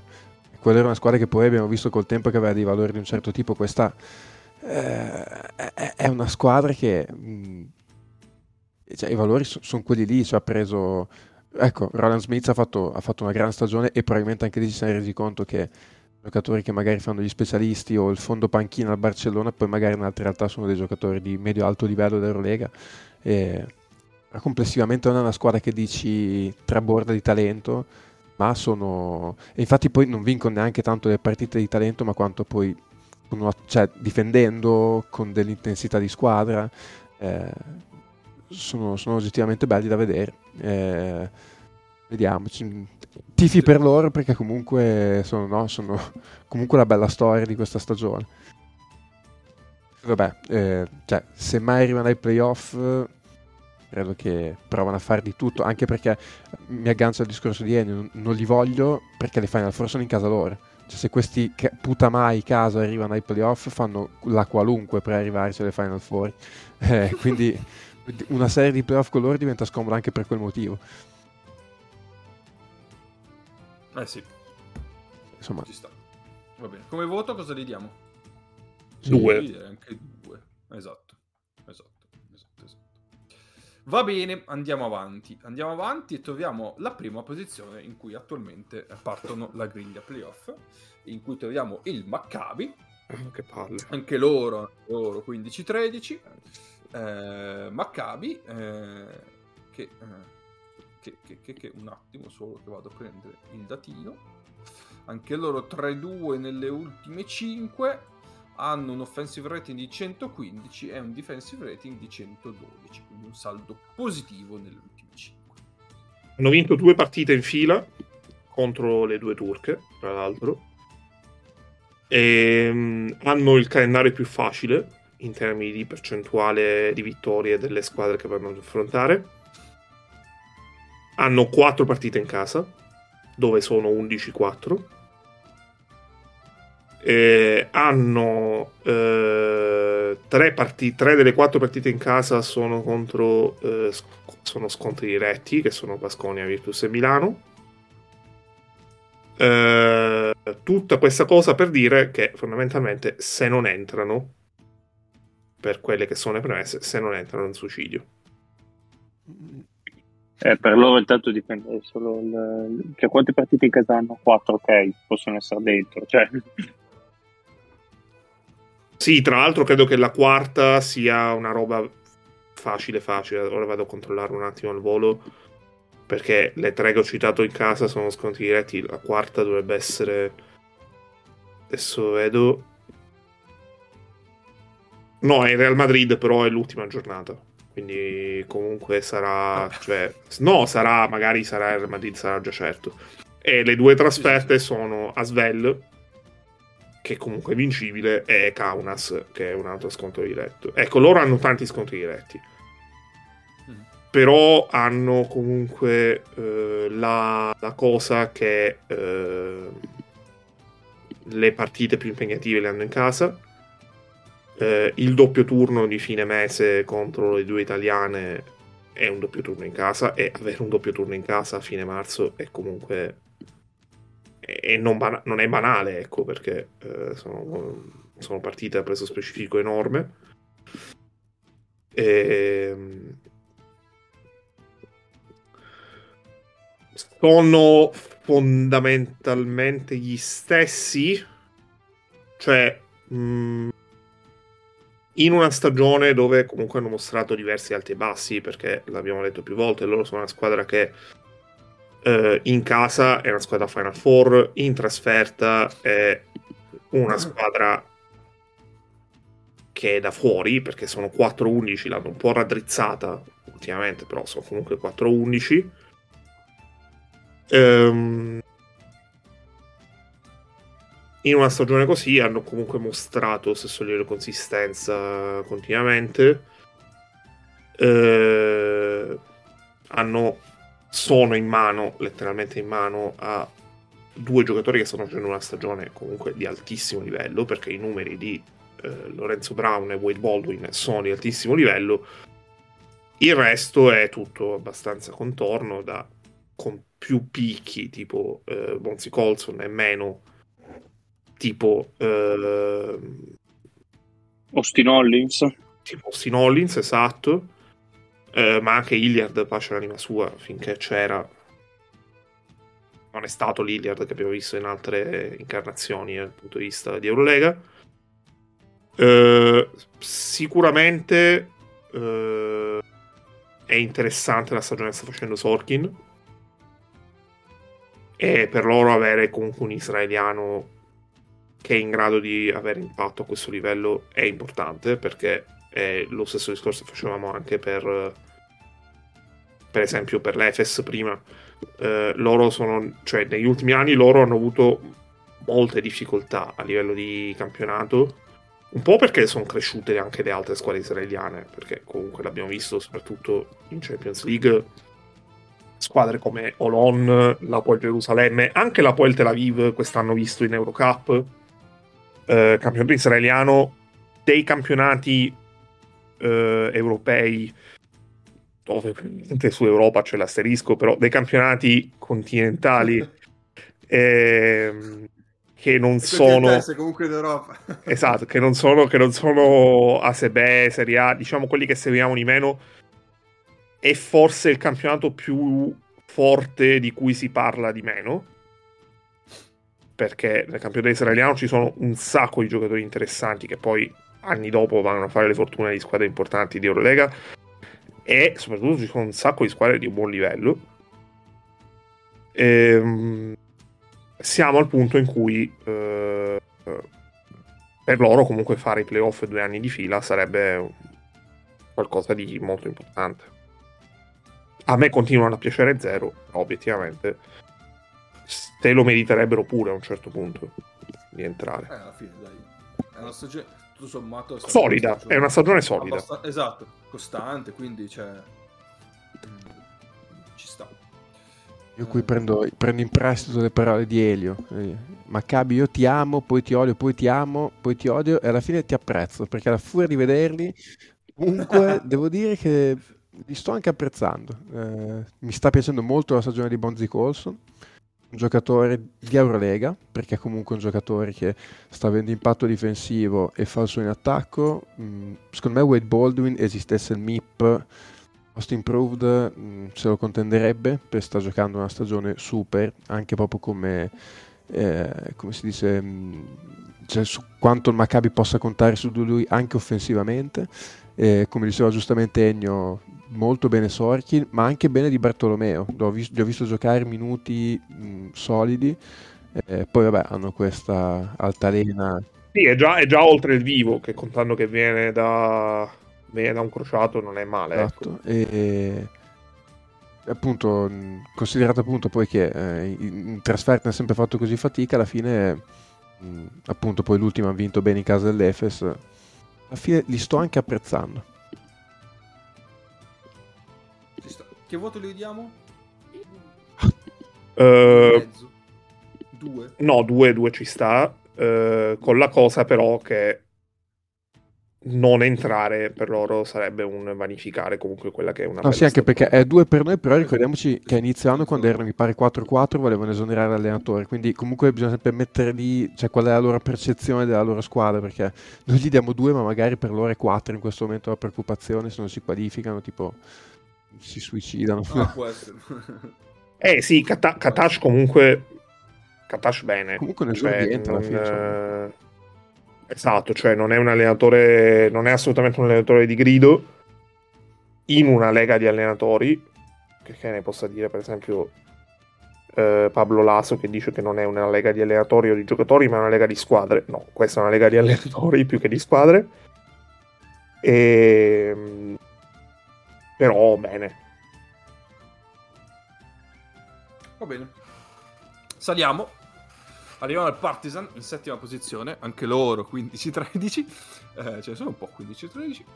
Eh, Partizan, scusate, eh, che nell'ultima settimana ha fatto un 1-1 eh, in visita italiana, eh, come ne abbiamo già parlato precedentemente parlando di Virtus e di Milano. Uh, loro nelle ultime 5, eccoci qua, uh, sono 3-2 con 118 di offensive rating, ma questo non è invece un, un numero mistico, e 113 di defensive rating. Uh, allora, io, reduce dall'ultima partita con Milano, appunto, ne ho già parlato precedentemente un po'. È stata una bellissima partita quella con Milano e ancora una volta secondo me loro si sono confermati come una squadra molto solida, ben allenata e con le idee chiare su cosa fare. forse probabilmente eh, sono un po' più corti di rotazione rispetto ad altre squadre. Però, cioè, secondo me, si sono ampiamente meritati quel posto lì. E sarebbe un peccato per me se non riuscissero a fare i playoff. Io, co- co- come dicevo prima, è un piccolo capolavoro di Obradovic. E... Che intanto, cioè, quel 113 di defensive rating, secondo me è molto interessante perché loro hanno avuto un largo tratto di stagione dove se non era la peggior difesa poco ci mancava. Allora, sì, sì, sì, sì. Sono, globalmente sono ancora la peggior okay, A 113 difesa. di defensive sono uh, la peggior difesa. No, perché que- No, perché questo sono ah, okay. ah, ecco, ok, ok. Eh, infatti mi sembrava. No, no, ok, ok. Ok, che mi ero perso sì, un sì, sì, sì. Globalmente sarò ancora chiaramente tra le peggiori mm. in difesa. Adesso non mi ricordo se è ultima o comunque nelle ultime 5 mm. sicuramente. Eh, però eh, di recente hanno migliorato decisamente tanto. Eh, perché, eh, che lì secondo me... Anche perché, certo, no, no, ma perché lì secondo me ha, ha fatto un ragionamento molto intelligente Obradovic che appunto sta allenando secondo me una gran stagione sia offensivamente dove Partizan è sempre stato bello da vedere, sempre super efficace, ma anche difensivamente, cioè difensivamente lui ha preso atto del fatto che a metà campo è una difesa tendenzialmente terribile. Allora lui cosa fa? Beh, però lui sa che ha tre difensori sulla palla della Madonna, cioè uno che è un mostro che è Exum, l'altro è Madar e, ehm, e comunque anche Avramovic è uno che quando entra mette tanta pressione sulla palla. Lui quindi cosa fa? Ti, ti tira sulla difesa tutto campo per quasi 40 minuti, eh, cerca di sporcarti i palloni, perché è un giocatore che anche a questo livello ruba palloni met- cioè, facendo pressione a tutto campo nella metacampo della squa- dell'altra squadra, che è Exum. Se va male comunque deve difendere a metacampo invece che 20 secondi 14. Quindi secondo me con quello lui sta riuscendo a tamponare il fatto che a, dif- a metacampo schierata eh, la difesa è scarsina e qui ci metto un altro pezzo nel senso che la stagione di Resort supera tutto quanto però secondo me siamo sul sopravvalutato nel senso che eh, cioè, con questo stratagemma qua lo sta anche molto proteggendo. Nel senso che l'Essort eh, sta facendo una stagione dove sta riuscendo a far valere i suoi punti di forza e magari si vede un po' meno quelle che sono le sue difficoltà perché magari è meno stimolato in difesa perché meno secondi da difendere eh, a metà campo. Quindi poi dopo eh, di meno magari le sue deficienze difensive, perché comunque non è questo rim protector clamoroso, un difensore su pick and incredibili. Sì, lui è un buonissimo esatto. rimbalzista. E, e, e, poi in attacco gli alzi possessi, lui comunque se gli alzi possessi giochi un basket veloce dove appunto può andare a prendersi dei rimbalzi in attacco, giocare magari, magari facendo un blocco e giri così è, è nel suo habitat naturale e quindi stai vedendo tutti i suoi punti di forza però secondo me globalmente non è in realtà se uno la va a prendere una stagione così incredibile come sembra dai numeri, cioè c'è molto l'aiuto sotto del modo in cui Obradovic ci sta facendo giocare che è intelligentissimo perché è perfettamente tarato sulla squadra che ha. Assolutamente, sono d'accordissimo. Sono d'accordissimo. Va bene. Allora, io Altro aggiungo... Sì? Sì, sì, sì, io aggiungo tanti cuoricini per Dante Exum. Eh, perché l'ultimo quarto, l'ultimo quarto, che ha fatto con la Virtus è, è un'opera d'arte. E aggiungo pure che loro hanno un calendario terrificante. Perché loro vanno giovedì a Istanbul con l'Efes, poi hanno eh, tre partite in casa eh, con eh, Olympiacos, Barcellona e Real Madrid che comunque sono tre partite bel trittico. Eh, non facili. Eh, hanno il Monaco in trasferta e chiudono con il Panathinaikos in casa. Allora, diciamo che le prossime 5 potrebbero anche fare 0,5 e non sarebbe strano, ecco, mettiamola così. Eh, detto di tipo record medio, hanno il quarto peggior calendario. Beh, solamente Milano, Valencia e Virtus hanno peggio, ma secondo me è peggio il loro perché eh, le hanno tutte in fila. È vero che praticamente eh, hanno tre partite in casa consecutive che, con, che incideranno, sono importanti, però sono contro tre squadre che potrebbero anche fare che potrebbero fare la Final Four. Quindi te la devi giocare per vincere, non è facile. E um, hanno il tipo di calendario da cui uh, se entrano dentro le 8 ci entrano con il morale a 1000 e potrebbero essere uno, un cliente scomodo in ottica playoff. Detto che secondo me in ottica playoff partono in una serie a 5 partono abbastanza in difficoltà perché in una serie il loro essere corti sotto canestro eh, con solo le sort al netto del fatto che le sort stasera perché registrano il lunedì non ha trovato niente di meglio da fare che alla fine del derby con la stella rossa di prendere a cazzotti Petrusev a fine partita eh, al fischio fi- alla sirena finale e mm, il solo sorti in una serie lo paghi. In una partita regular season no, ma in una serie sì. E quindi, mh, mm, però detto ciò, bravi, bravi, bravi. E se non ci fosse il Basconia e non ci fosse Peñarroya, Obradovic sarebbe tranquillamente il coach dell'anno, ma senza, senza nemmeno grosse discussioni. Sì. Che voto gli diamo? Visto il campionato difficile, il finale di stagione difficile, forse due e mezzo? Sì, secondo me ci sta. Va bene. Avanti, avanti, andiamo in una squadra maghiniana, Basconia. Sì, che poi noi 15... ridiamo e scherziamo, ma Mago potrebbe fare due su due playoff. Eh, eh, eh sì eh, Basconia che anche loro 15-13 e Daglie. Loro sono 2-3 nelle ultime 5 e sempre nelle ultime 5 hanno 129 di offensive rating e 119 di defensive rating. Come cazzo fanno a essere? Eh, ma anche, anche, perché loro, perché loro hanno sperato un 115 a Valencia, se non sbaglio, 114. 115. Sì, 114 eh, è vero. Sì, sì, sì, sì. E poi comunque, sì, sì, sì, mm, ecco, alzi la mano chi avrebbe immaginato Dalton Holmes e stoppa al ferro Tavares nella giocata chiave della partita e nell'azione... No, non è Dalton Holmes. Non era Costello no, che stoppato? No, no, è Holmes, perché Costello poi ecco, fa la ecco, ecco, ah, e, alzi la mano chi qualche anno prima ad Avellino avrebbe messo un centesimo su Costello che mette la tripla della vittoria in casa del Real Madrid sulla Sirena. E, Stello che nelle ultime me l'ero segnato perché nelle ultime 8 partite segna 14 di media con 65 da 2 e 40 da 3. non so, secondo me queste due cose qua cioè, chiudono la stagione incredibile che sta facendo il Basconia. Cioè, loro gli si è rotto Henry, l'hanno sostituito con Heidegger che l'hanno preso dal campionato israeliano di cui parlava prima. Heidegger sta facendo oggettivamente fatica, ma loro continuano ad andare avanti come dei treni. Hanno perso un paio di partite, hanno avuto un momento di flessione e poi hanno ricominciato a vincere come se non fosse successo niente. Che, che cazzo gli vuoi dire questi? Eh, Thompson è il miglior assist man dell'Eurolega. Uh, Howard appena gli lasci mezzo centimetro fa canestro come se tirassi una porta da calcio uh, sì, sì, sì. No, assurdo. No.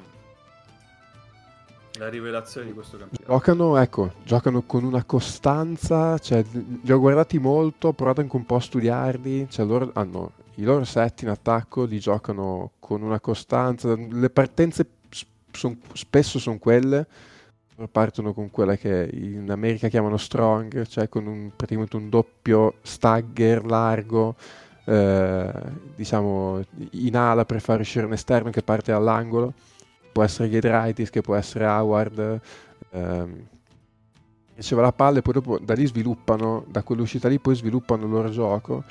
Lo fanno con varietà con precisione eh, con velocità perché poi alzano tanti ritmi se recuperano un pallone vanno in contropiede. Mm, dei concetti anche molto NBA perché hanno in, cioè, in, un decimo di secondo hai due giocatori che occupano gli angoli per tirare da tre punti sugli scarichi eh, hanno Enoch che è un lungo che corre molto bene nel campo ma corre molto bene nel campo anche Costello eh, Holmes ci sono dei giochi tarati per lui per mandarlo nei punti del campo dove si trova meglio proprio una squadra che in attacco mh, funziona una meraviglia andando così bene in attacco maschera anche quelli che magari sono un pochino di premi difensivi che può avere qua là, anche se poi sulla palla comunque i difensori ce li hanno perché lo stesso Thompson sulla palla è un difensore super. Sì, sì, sì, sì. No, Thompson è davvero un giocatore di altissimo livello. Eh, stavo appunto vedendo con Thompson eh, loro sono più 8 di net rating, eh, mentre glo- eh, globalmente sono più 4. Cioè, quindi lo, eh, Thompson, anzi scusate, sono più 4 normalmente e con Thompson più 8. Quindi mh, mm, una differenza di 4 punti in più su 100 possessi. Che butta via. E un po' fa, fa capire un po' uh, quanto Thompson incida su di loro. Eh, che voto gli diamo a loro? Allora, loro... Come sono messi? Sì, loro hanno eh, due trasferte nei prossimi due, che sono Maccabi e Stella Rossa. Tra l'altro Stella Rossa è un derby, visto eh, quanti giocatori eh, coinvolti, visto che ci sono Vildoza e Dusko. e poi hanno tre partite in casa di fila, che sono Alba, Fenerbahce e Asvel. E chiudono contro eh, l'Olympiakos eh, al Pireo. Eh, non dici- faccio, ma neanche difficile. No, onestamente potrebbe essere peggio. Diciamo che vincendo le tre in casa più eh, magari Belgrado, anche se magari anche senza Belgrado, vincendo le tre in casa sono dentro. Sì, dai. Cosa diciamo? Uno e mezzo? No, gli direi due perché comunque eh, non è semplicissimo il calendario e poi eh, sono comunque una, sono una squadra che segna tanto ma sono una squadra che anche subisce tanto quindi ah, beh, quello... giocandotela a mille all'ora eh, il rischio di un, una, un calippo in una delle partite in casa per esempio è alto. E, e quindi cioè, secondo me entrano dentro però cioè, veramente potrebbero entrare dentro grazie a quella vittoria contro il Madrid. Cioè, potrebbe essere quella roba a fare la differenza. Sì, sì, sì, sì. Va bene, andiamo avanti. Uh, quinta posizione, Fenerbahce. Fenerbahce che è 17-10. Uh, eh, è già una partita in meno, uh, quella appunto contro Milano già citata. Uh, Fenerbahce che nelle ultime 5 dove sei? È ah, scusate eh, nelle ultime 5 ma in realtà ne hanno giocate 4 è 3-1 eh, 127 a Mebuglioni dice di offensive rating e 113 di defensive rating. Eh, loro eh, in tutto ciò nelle ultime giornate hanno aggiunto anche è diventato in rotazione Bielizza eh, e hanno aggiunto Dorsey eh, avanzava. Parlare, cioè, quindi, vabbè, due nomi così, così è. Eh, vabbè. Poi parlare ancora di quanto possono essere efficaci più o meno i loro apporti, vediamo, perché adesso sinceramente ho giocato ancora troppo poco per poterlo valutare e capire un po' gli incastri vari. Eh, però sono due, due innesti che eh, paradossal- cioè, potenzialmente sono devastanti. Soprattutto Bielizza, perché un giocatore così in Europa non ce ne sono tanti che lo possono marcare. Vediamo. Vediamo anche come sta messo perché si sì, è rientrato, però boh, vediamo. È stato fuori così tanto che. Boh. Io ho un'impressione eh... su di loro. Sì. Che loro a un certo punto si metteranno a fare calcolo, un calcolo su come gli convenga non arrivare terzi. Perché se arrivi terzo? No, puoi beccare una delle tre che entrano di rincorsa andando a mille. Mentre ah, se arrivi quarto qui... preferisci... Ah, ok. Diciamo che non si strappano i capelli se beccano una serie Monaco. Con cui, secondo me, si accoppiano anche bene. Beh, hanno la criptonite di Mac James. Eh, tra l'altro. Tra l'altro. Però oltre, oltre, ad avere la criptonite di Mac James... Eh, secondo me è un, un ottimo complemento tutto tondo.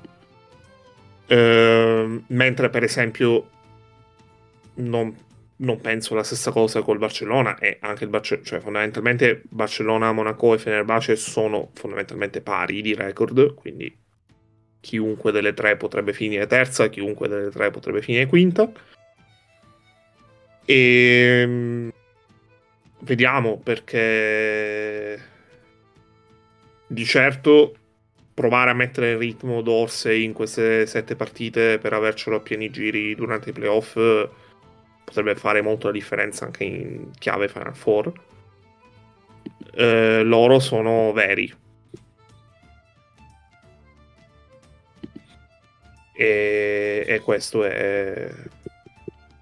Dicevo, quando, ne, quando ne avevamo parlato l'altra volta, dicevo che, che erano in super palla, così dicevo non vorrei che abbiano toccato il picco troppo presto e poi invece hanno avuto un momento di difficoltà, perché loro hanno avuto a cavallo tra dicembre e gennaio un momento di difficoltà, hanno superato sì. e adesso stanno rito- riandando a toccare il picco, inserendo appunto tra l'altro nel frattempo Booker Dorsi.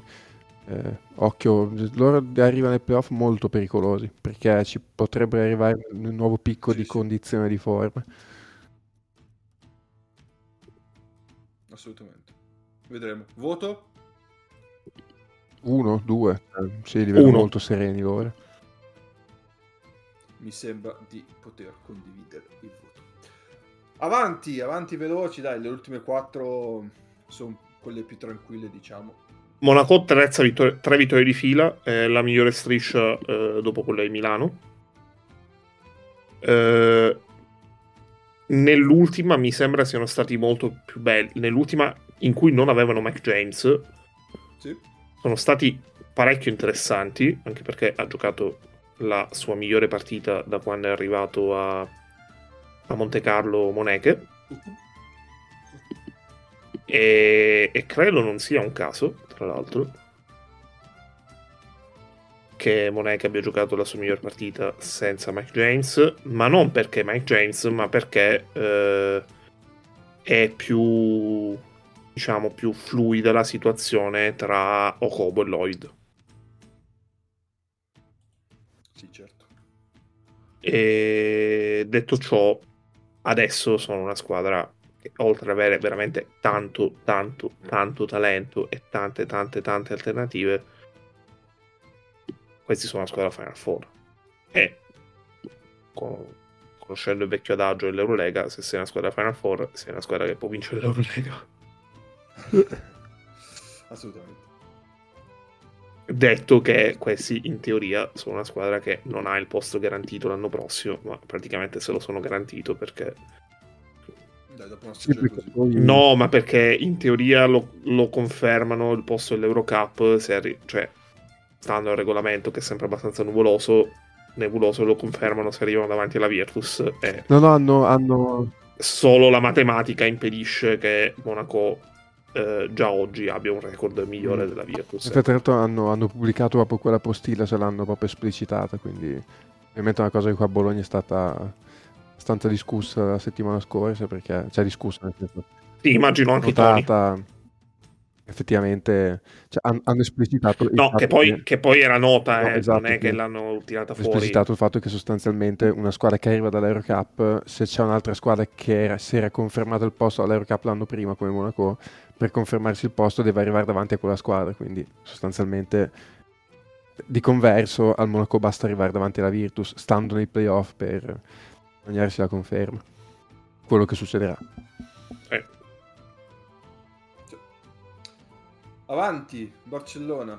Qui intervengo un attimo io Vai. perché secondo me... Ah sì, no, no, ah, cioè... Sì. Mm, secondo me qui la questione degli Asikevicius, non so se l'avete seguita un attimo, il video che è uscito, sì. che in realtà è un video di nulla perché cioè, è lui a un concerto con sua moglie ad Atene, che è una città comunque abbastanza cara a lui alla fine del giorno ecco, libero. Eh, cioè è nulla ed è stato montato su un casino terrificante, secondo me dice del fatto che su Saras c'è puntato il mirino, eh, sanno già che premeranno il grilletto a fine stagione a meno che non faccia il, il, doble, il doble. Eh, perché io non credo che sia la prima volta che mh, Jasikevicius dopo una partita, anche una sconfitta magari, va anche in discoteca, non lo so, perché comunque insomma non credo che sia la prima volta e non credo che sia la prima volta che ci siano video della cosa, ma è la prima volta che escono in maniera così fragorosa e non credo che sia un caso che escano quest'anno a questo punto della stagione. È l'unica cosa che mi sento di dire sul Barcellona. E tra l'altro in questo momento è pure in un momento allora, in cui sta giocando mh, assolutamente bene. Ma allora, il Barcellona è vero che ha perso entrambe le partite a doppio turno, ma è anche vero che le ha giocate contro il Fenerbahce e Olympiacos. E prima di queste due sconfitte veniva da 5 vittorie consecutive. Ehm... A me sembra, Barcellona sembra una squadra che... Cioè, forse più degli altri anni dove partiva in sordi, dove partiva magari alla grande, partiva sparata a mille, però alla fine eh, è sempre mancato qualcosa per vincere. Secondo me questa è una squadra forte che nel momento in cui arriviamo alla Final Four può a, a diversi piani mh, mm, e diverse diciamo alternative sul suo tavolo eh, per vincere la gara secca, le gare secche di una Final Four. Cioè, mh, mm, non è una squadra che ha uno, massimo due spartiti. È una squadra che di possibilità e di, di alternative ne ha diverse per vincere le partite. Eh, è sempre una difesa di altissimo livello. In attacco sta eh, diciamo inserendo poco alla volta Mirotic che ha saltato all'inizio di questa stagione e adesso sta giocando a livelli molto vicini a quelli di Mirotic, ovvero quelli di, dell'MVP in carica di Eurolega. Eh, la Provittola sta facendo una stagione super. Eh, I due ciechi comunque eh, stanno dando un contributo importante e eh, secondo me sono giocatori che possono è più facile che salgano di rendimento piuttosto che scendano. Hanno uno dei migliori difensori in assoluto che è Kalinic. Cioè, mh, mm, io ho l'impressione che su di loro, più però nel loro contesto, nel loro ambiente, perché la cosa di eh, Jasikevicius puzza moltissimo anche a me. Jasikevicius è in scadenza di contratto, se non ricordo male e credo che gli abbiano abbastanza fatto capire che un esito della stagione come quello dell'anno scorso, dove di base vanno al Final Four ma non vincono e vanno in finale di, di ASB e non vincono, eh, corrisponde a un cercarsi una panchina dall'altra parte. Che per certi versi lo capisco anche come ragionamento, però legarlo esclusivamente all'esito della competizione o delle competizioni è abbastanza ingeneroso. Ehm... A me non danno sensazioni negative.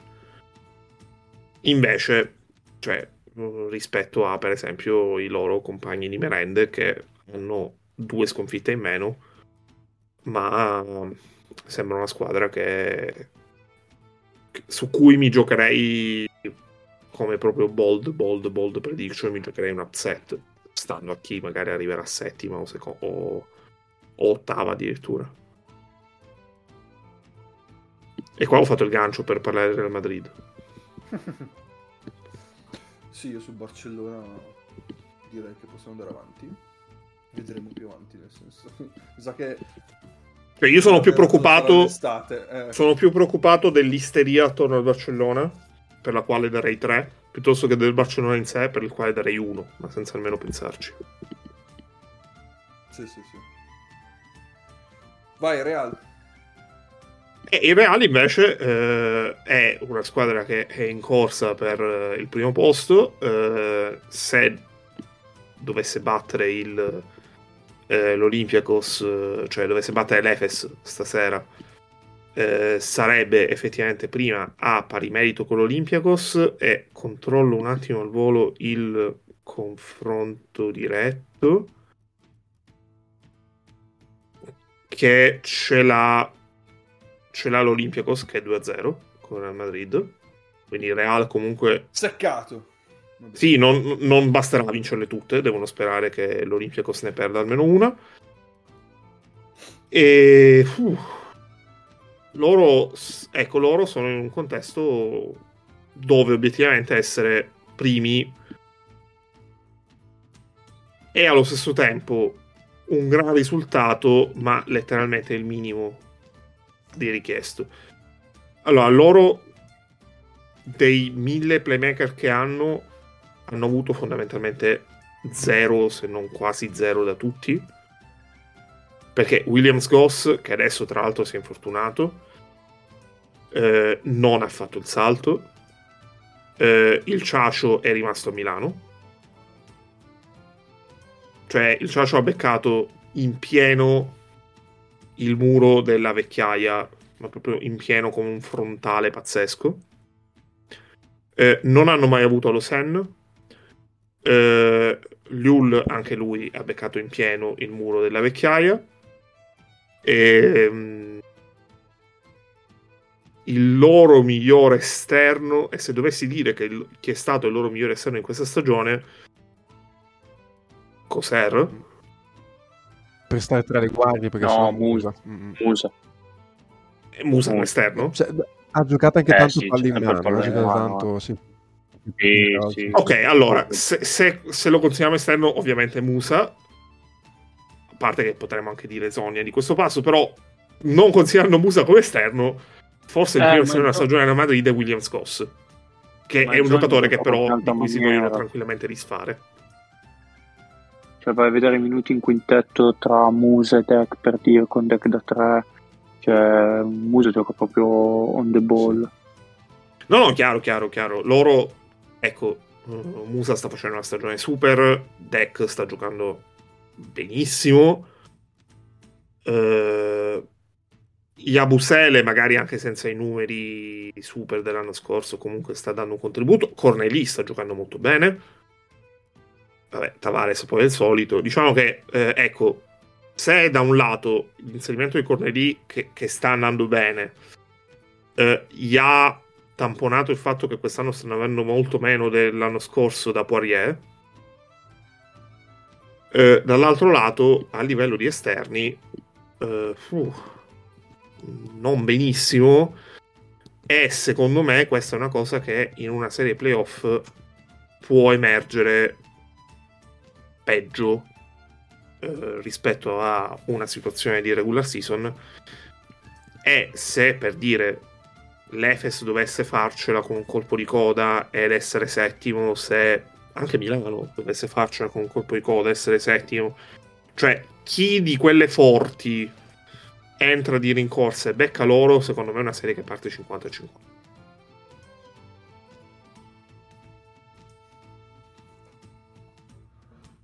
Quindi a loro darei onestamente un 3.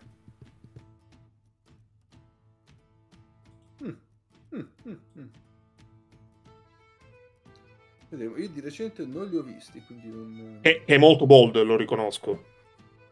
Ok. Mm. No, cioè, 3 perché è comunque una piazza come Barcellona che tende ad agitarsi, però... Non so, io sono... sì, Ah, e aggiungo, e aggiungo che hanno un allenatore che non piace praticamente a nessuno di loro, del loro ambiente. E, e come sono uscite le voci, cioè stanno iniziando a uscire le voci di mercato su rifare la squadra. Tra l'altro, sempre il discorso del Ciacio che è rimasto a Milano. Oggi ho letto su Marca che non si esclude che, che il Ciacio l'anno prossimo giochi altrove. Che, a pensarci è anche pesante come cosa. Eh, loro non discutono, cioè secondo me non è, Matteo non è in discussione pesante, ma perché probabilmente il miglior, allenatore, cioè, il miglior allenatore disponibile è quello che hanno cacciato per mettere Matteo, quindi perché se non fosse così ne parlerebbero. E poi in realtà ho visto che gli hanno accostato per, per esempio Pasquale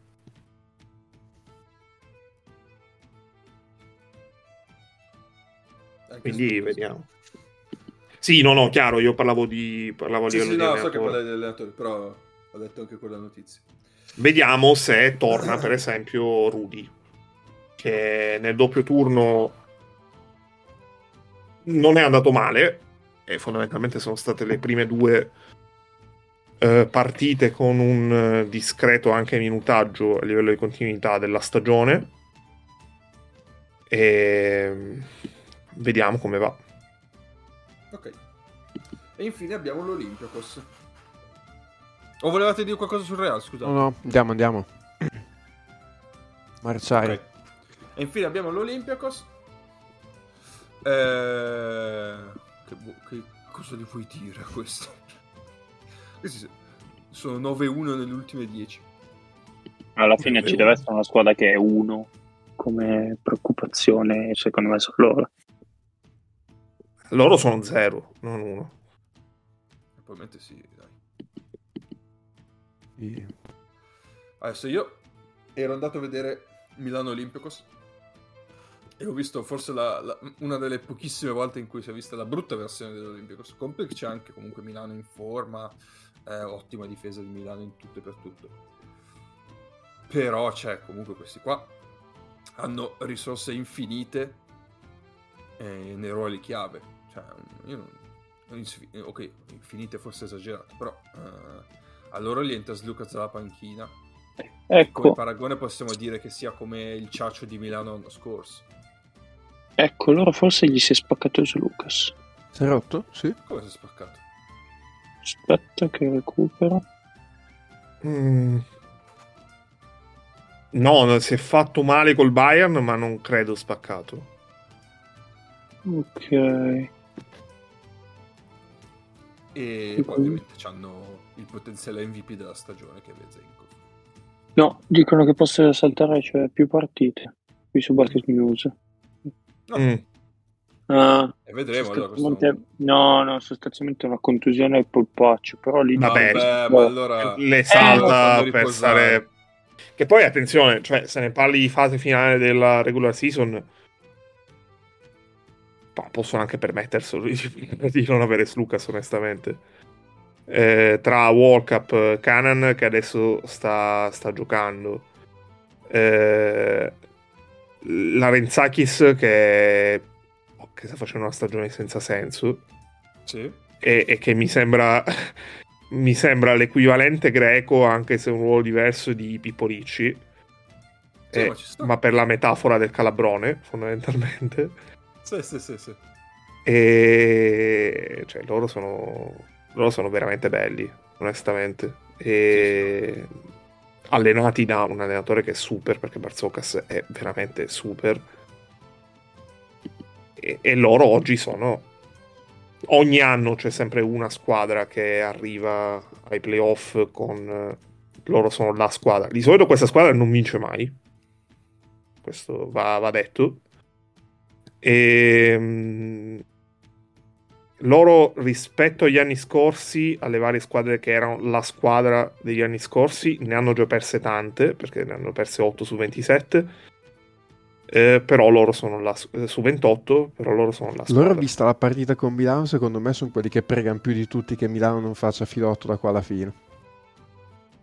Eh, infatti Barzocas, l'ha praticamente cioè. detto in maniera ah, sì? che sembrava... Sì, ha detto eh, congratulazioni a Milano che però non ha chance di fare i playoff. la tirata, la gufata. E vabbè. Va bene, siamo arrivati in fondo, ragazzi, abbiamo finito. Siamo stati bravi, dai. Eh. Due ore. Eh, come, come il, pro- il preoccupazione Buone. vuole, almeno due orette le facciamo. Eh, beh. Eh beh, ci sta, ci sta, ci sta. Abbiamo altro da dire? In conclusione, oppure andiamo alle partite da vedere? O direi che possiamo andare. Andiamo, andiamo. Possiamo andare e allora, eh, partite da vedere. Questa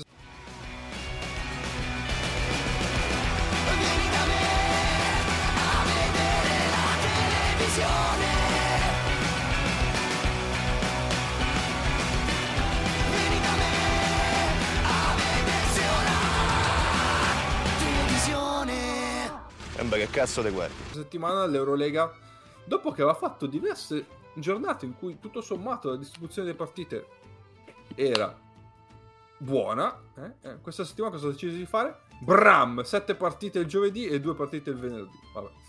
Eh, tanto non è che queste due del venerdì siano imperdibili. Eh, sono belle, per amor del cielo. Però. Quindi no, potete, potete, venerdì potete andare al cinema, ecco.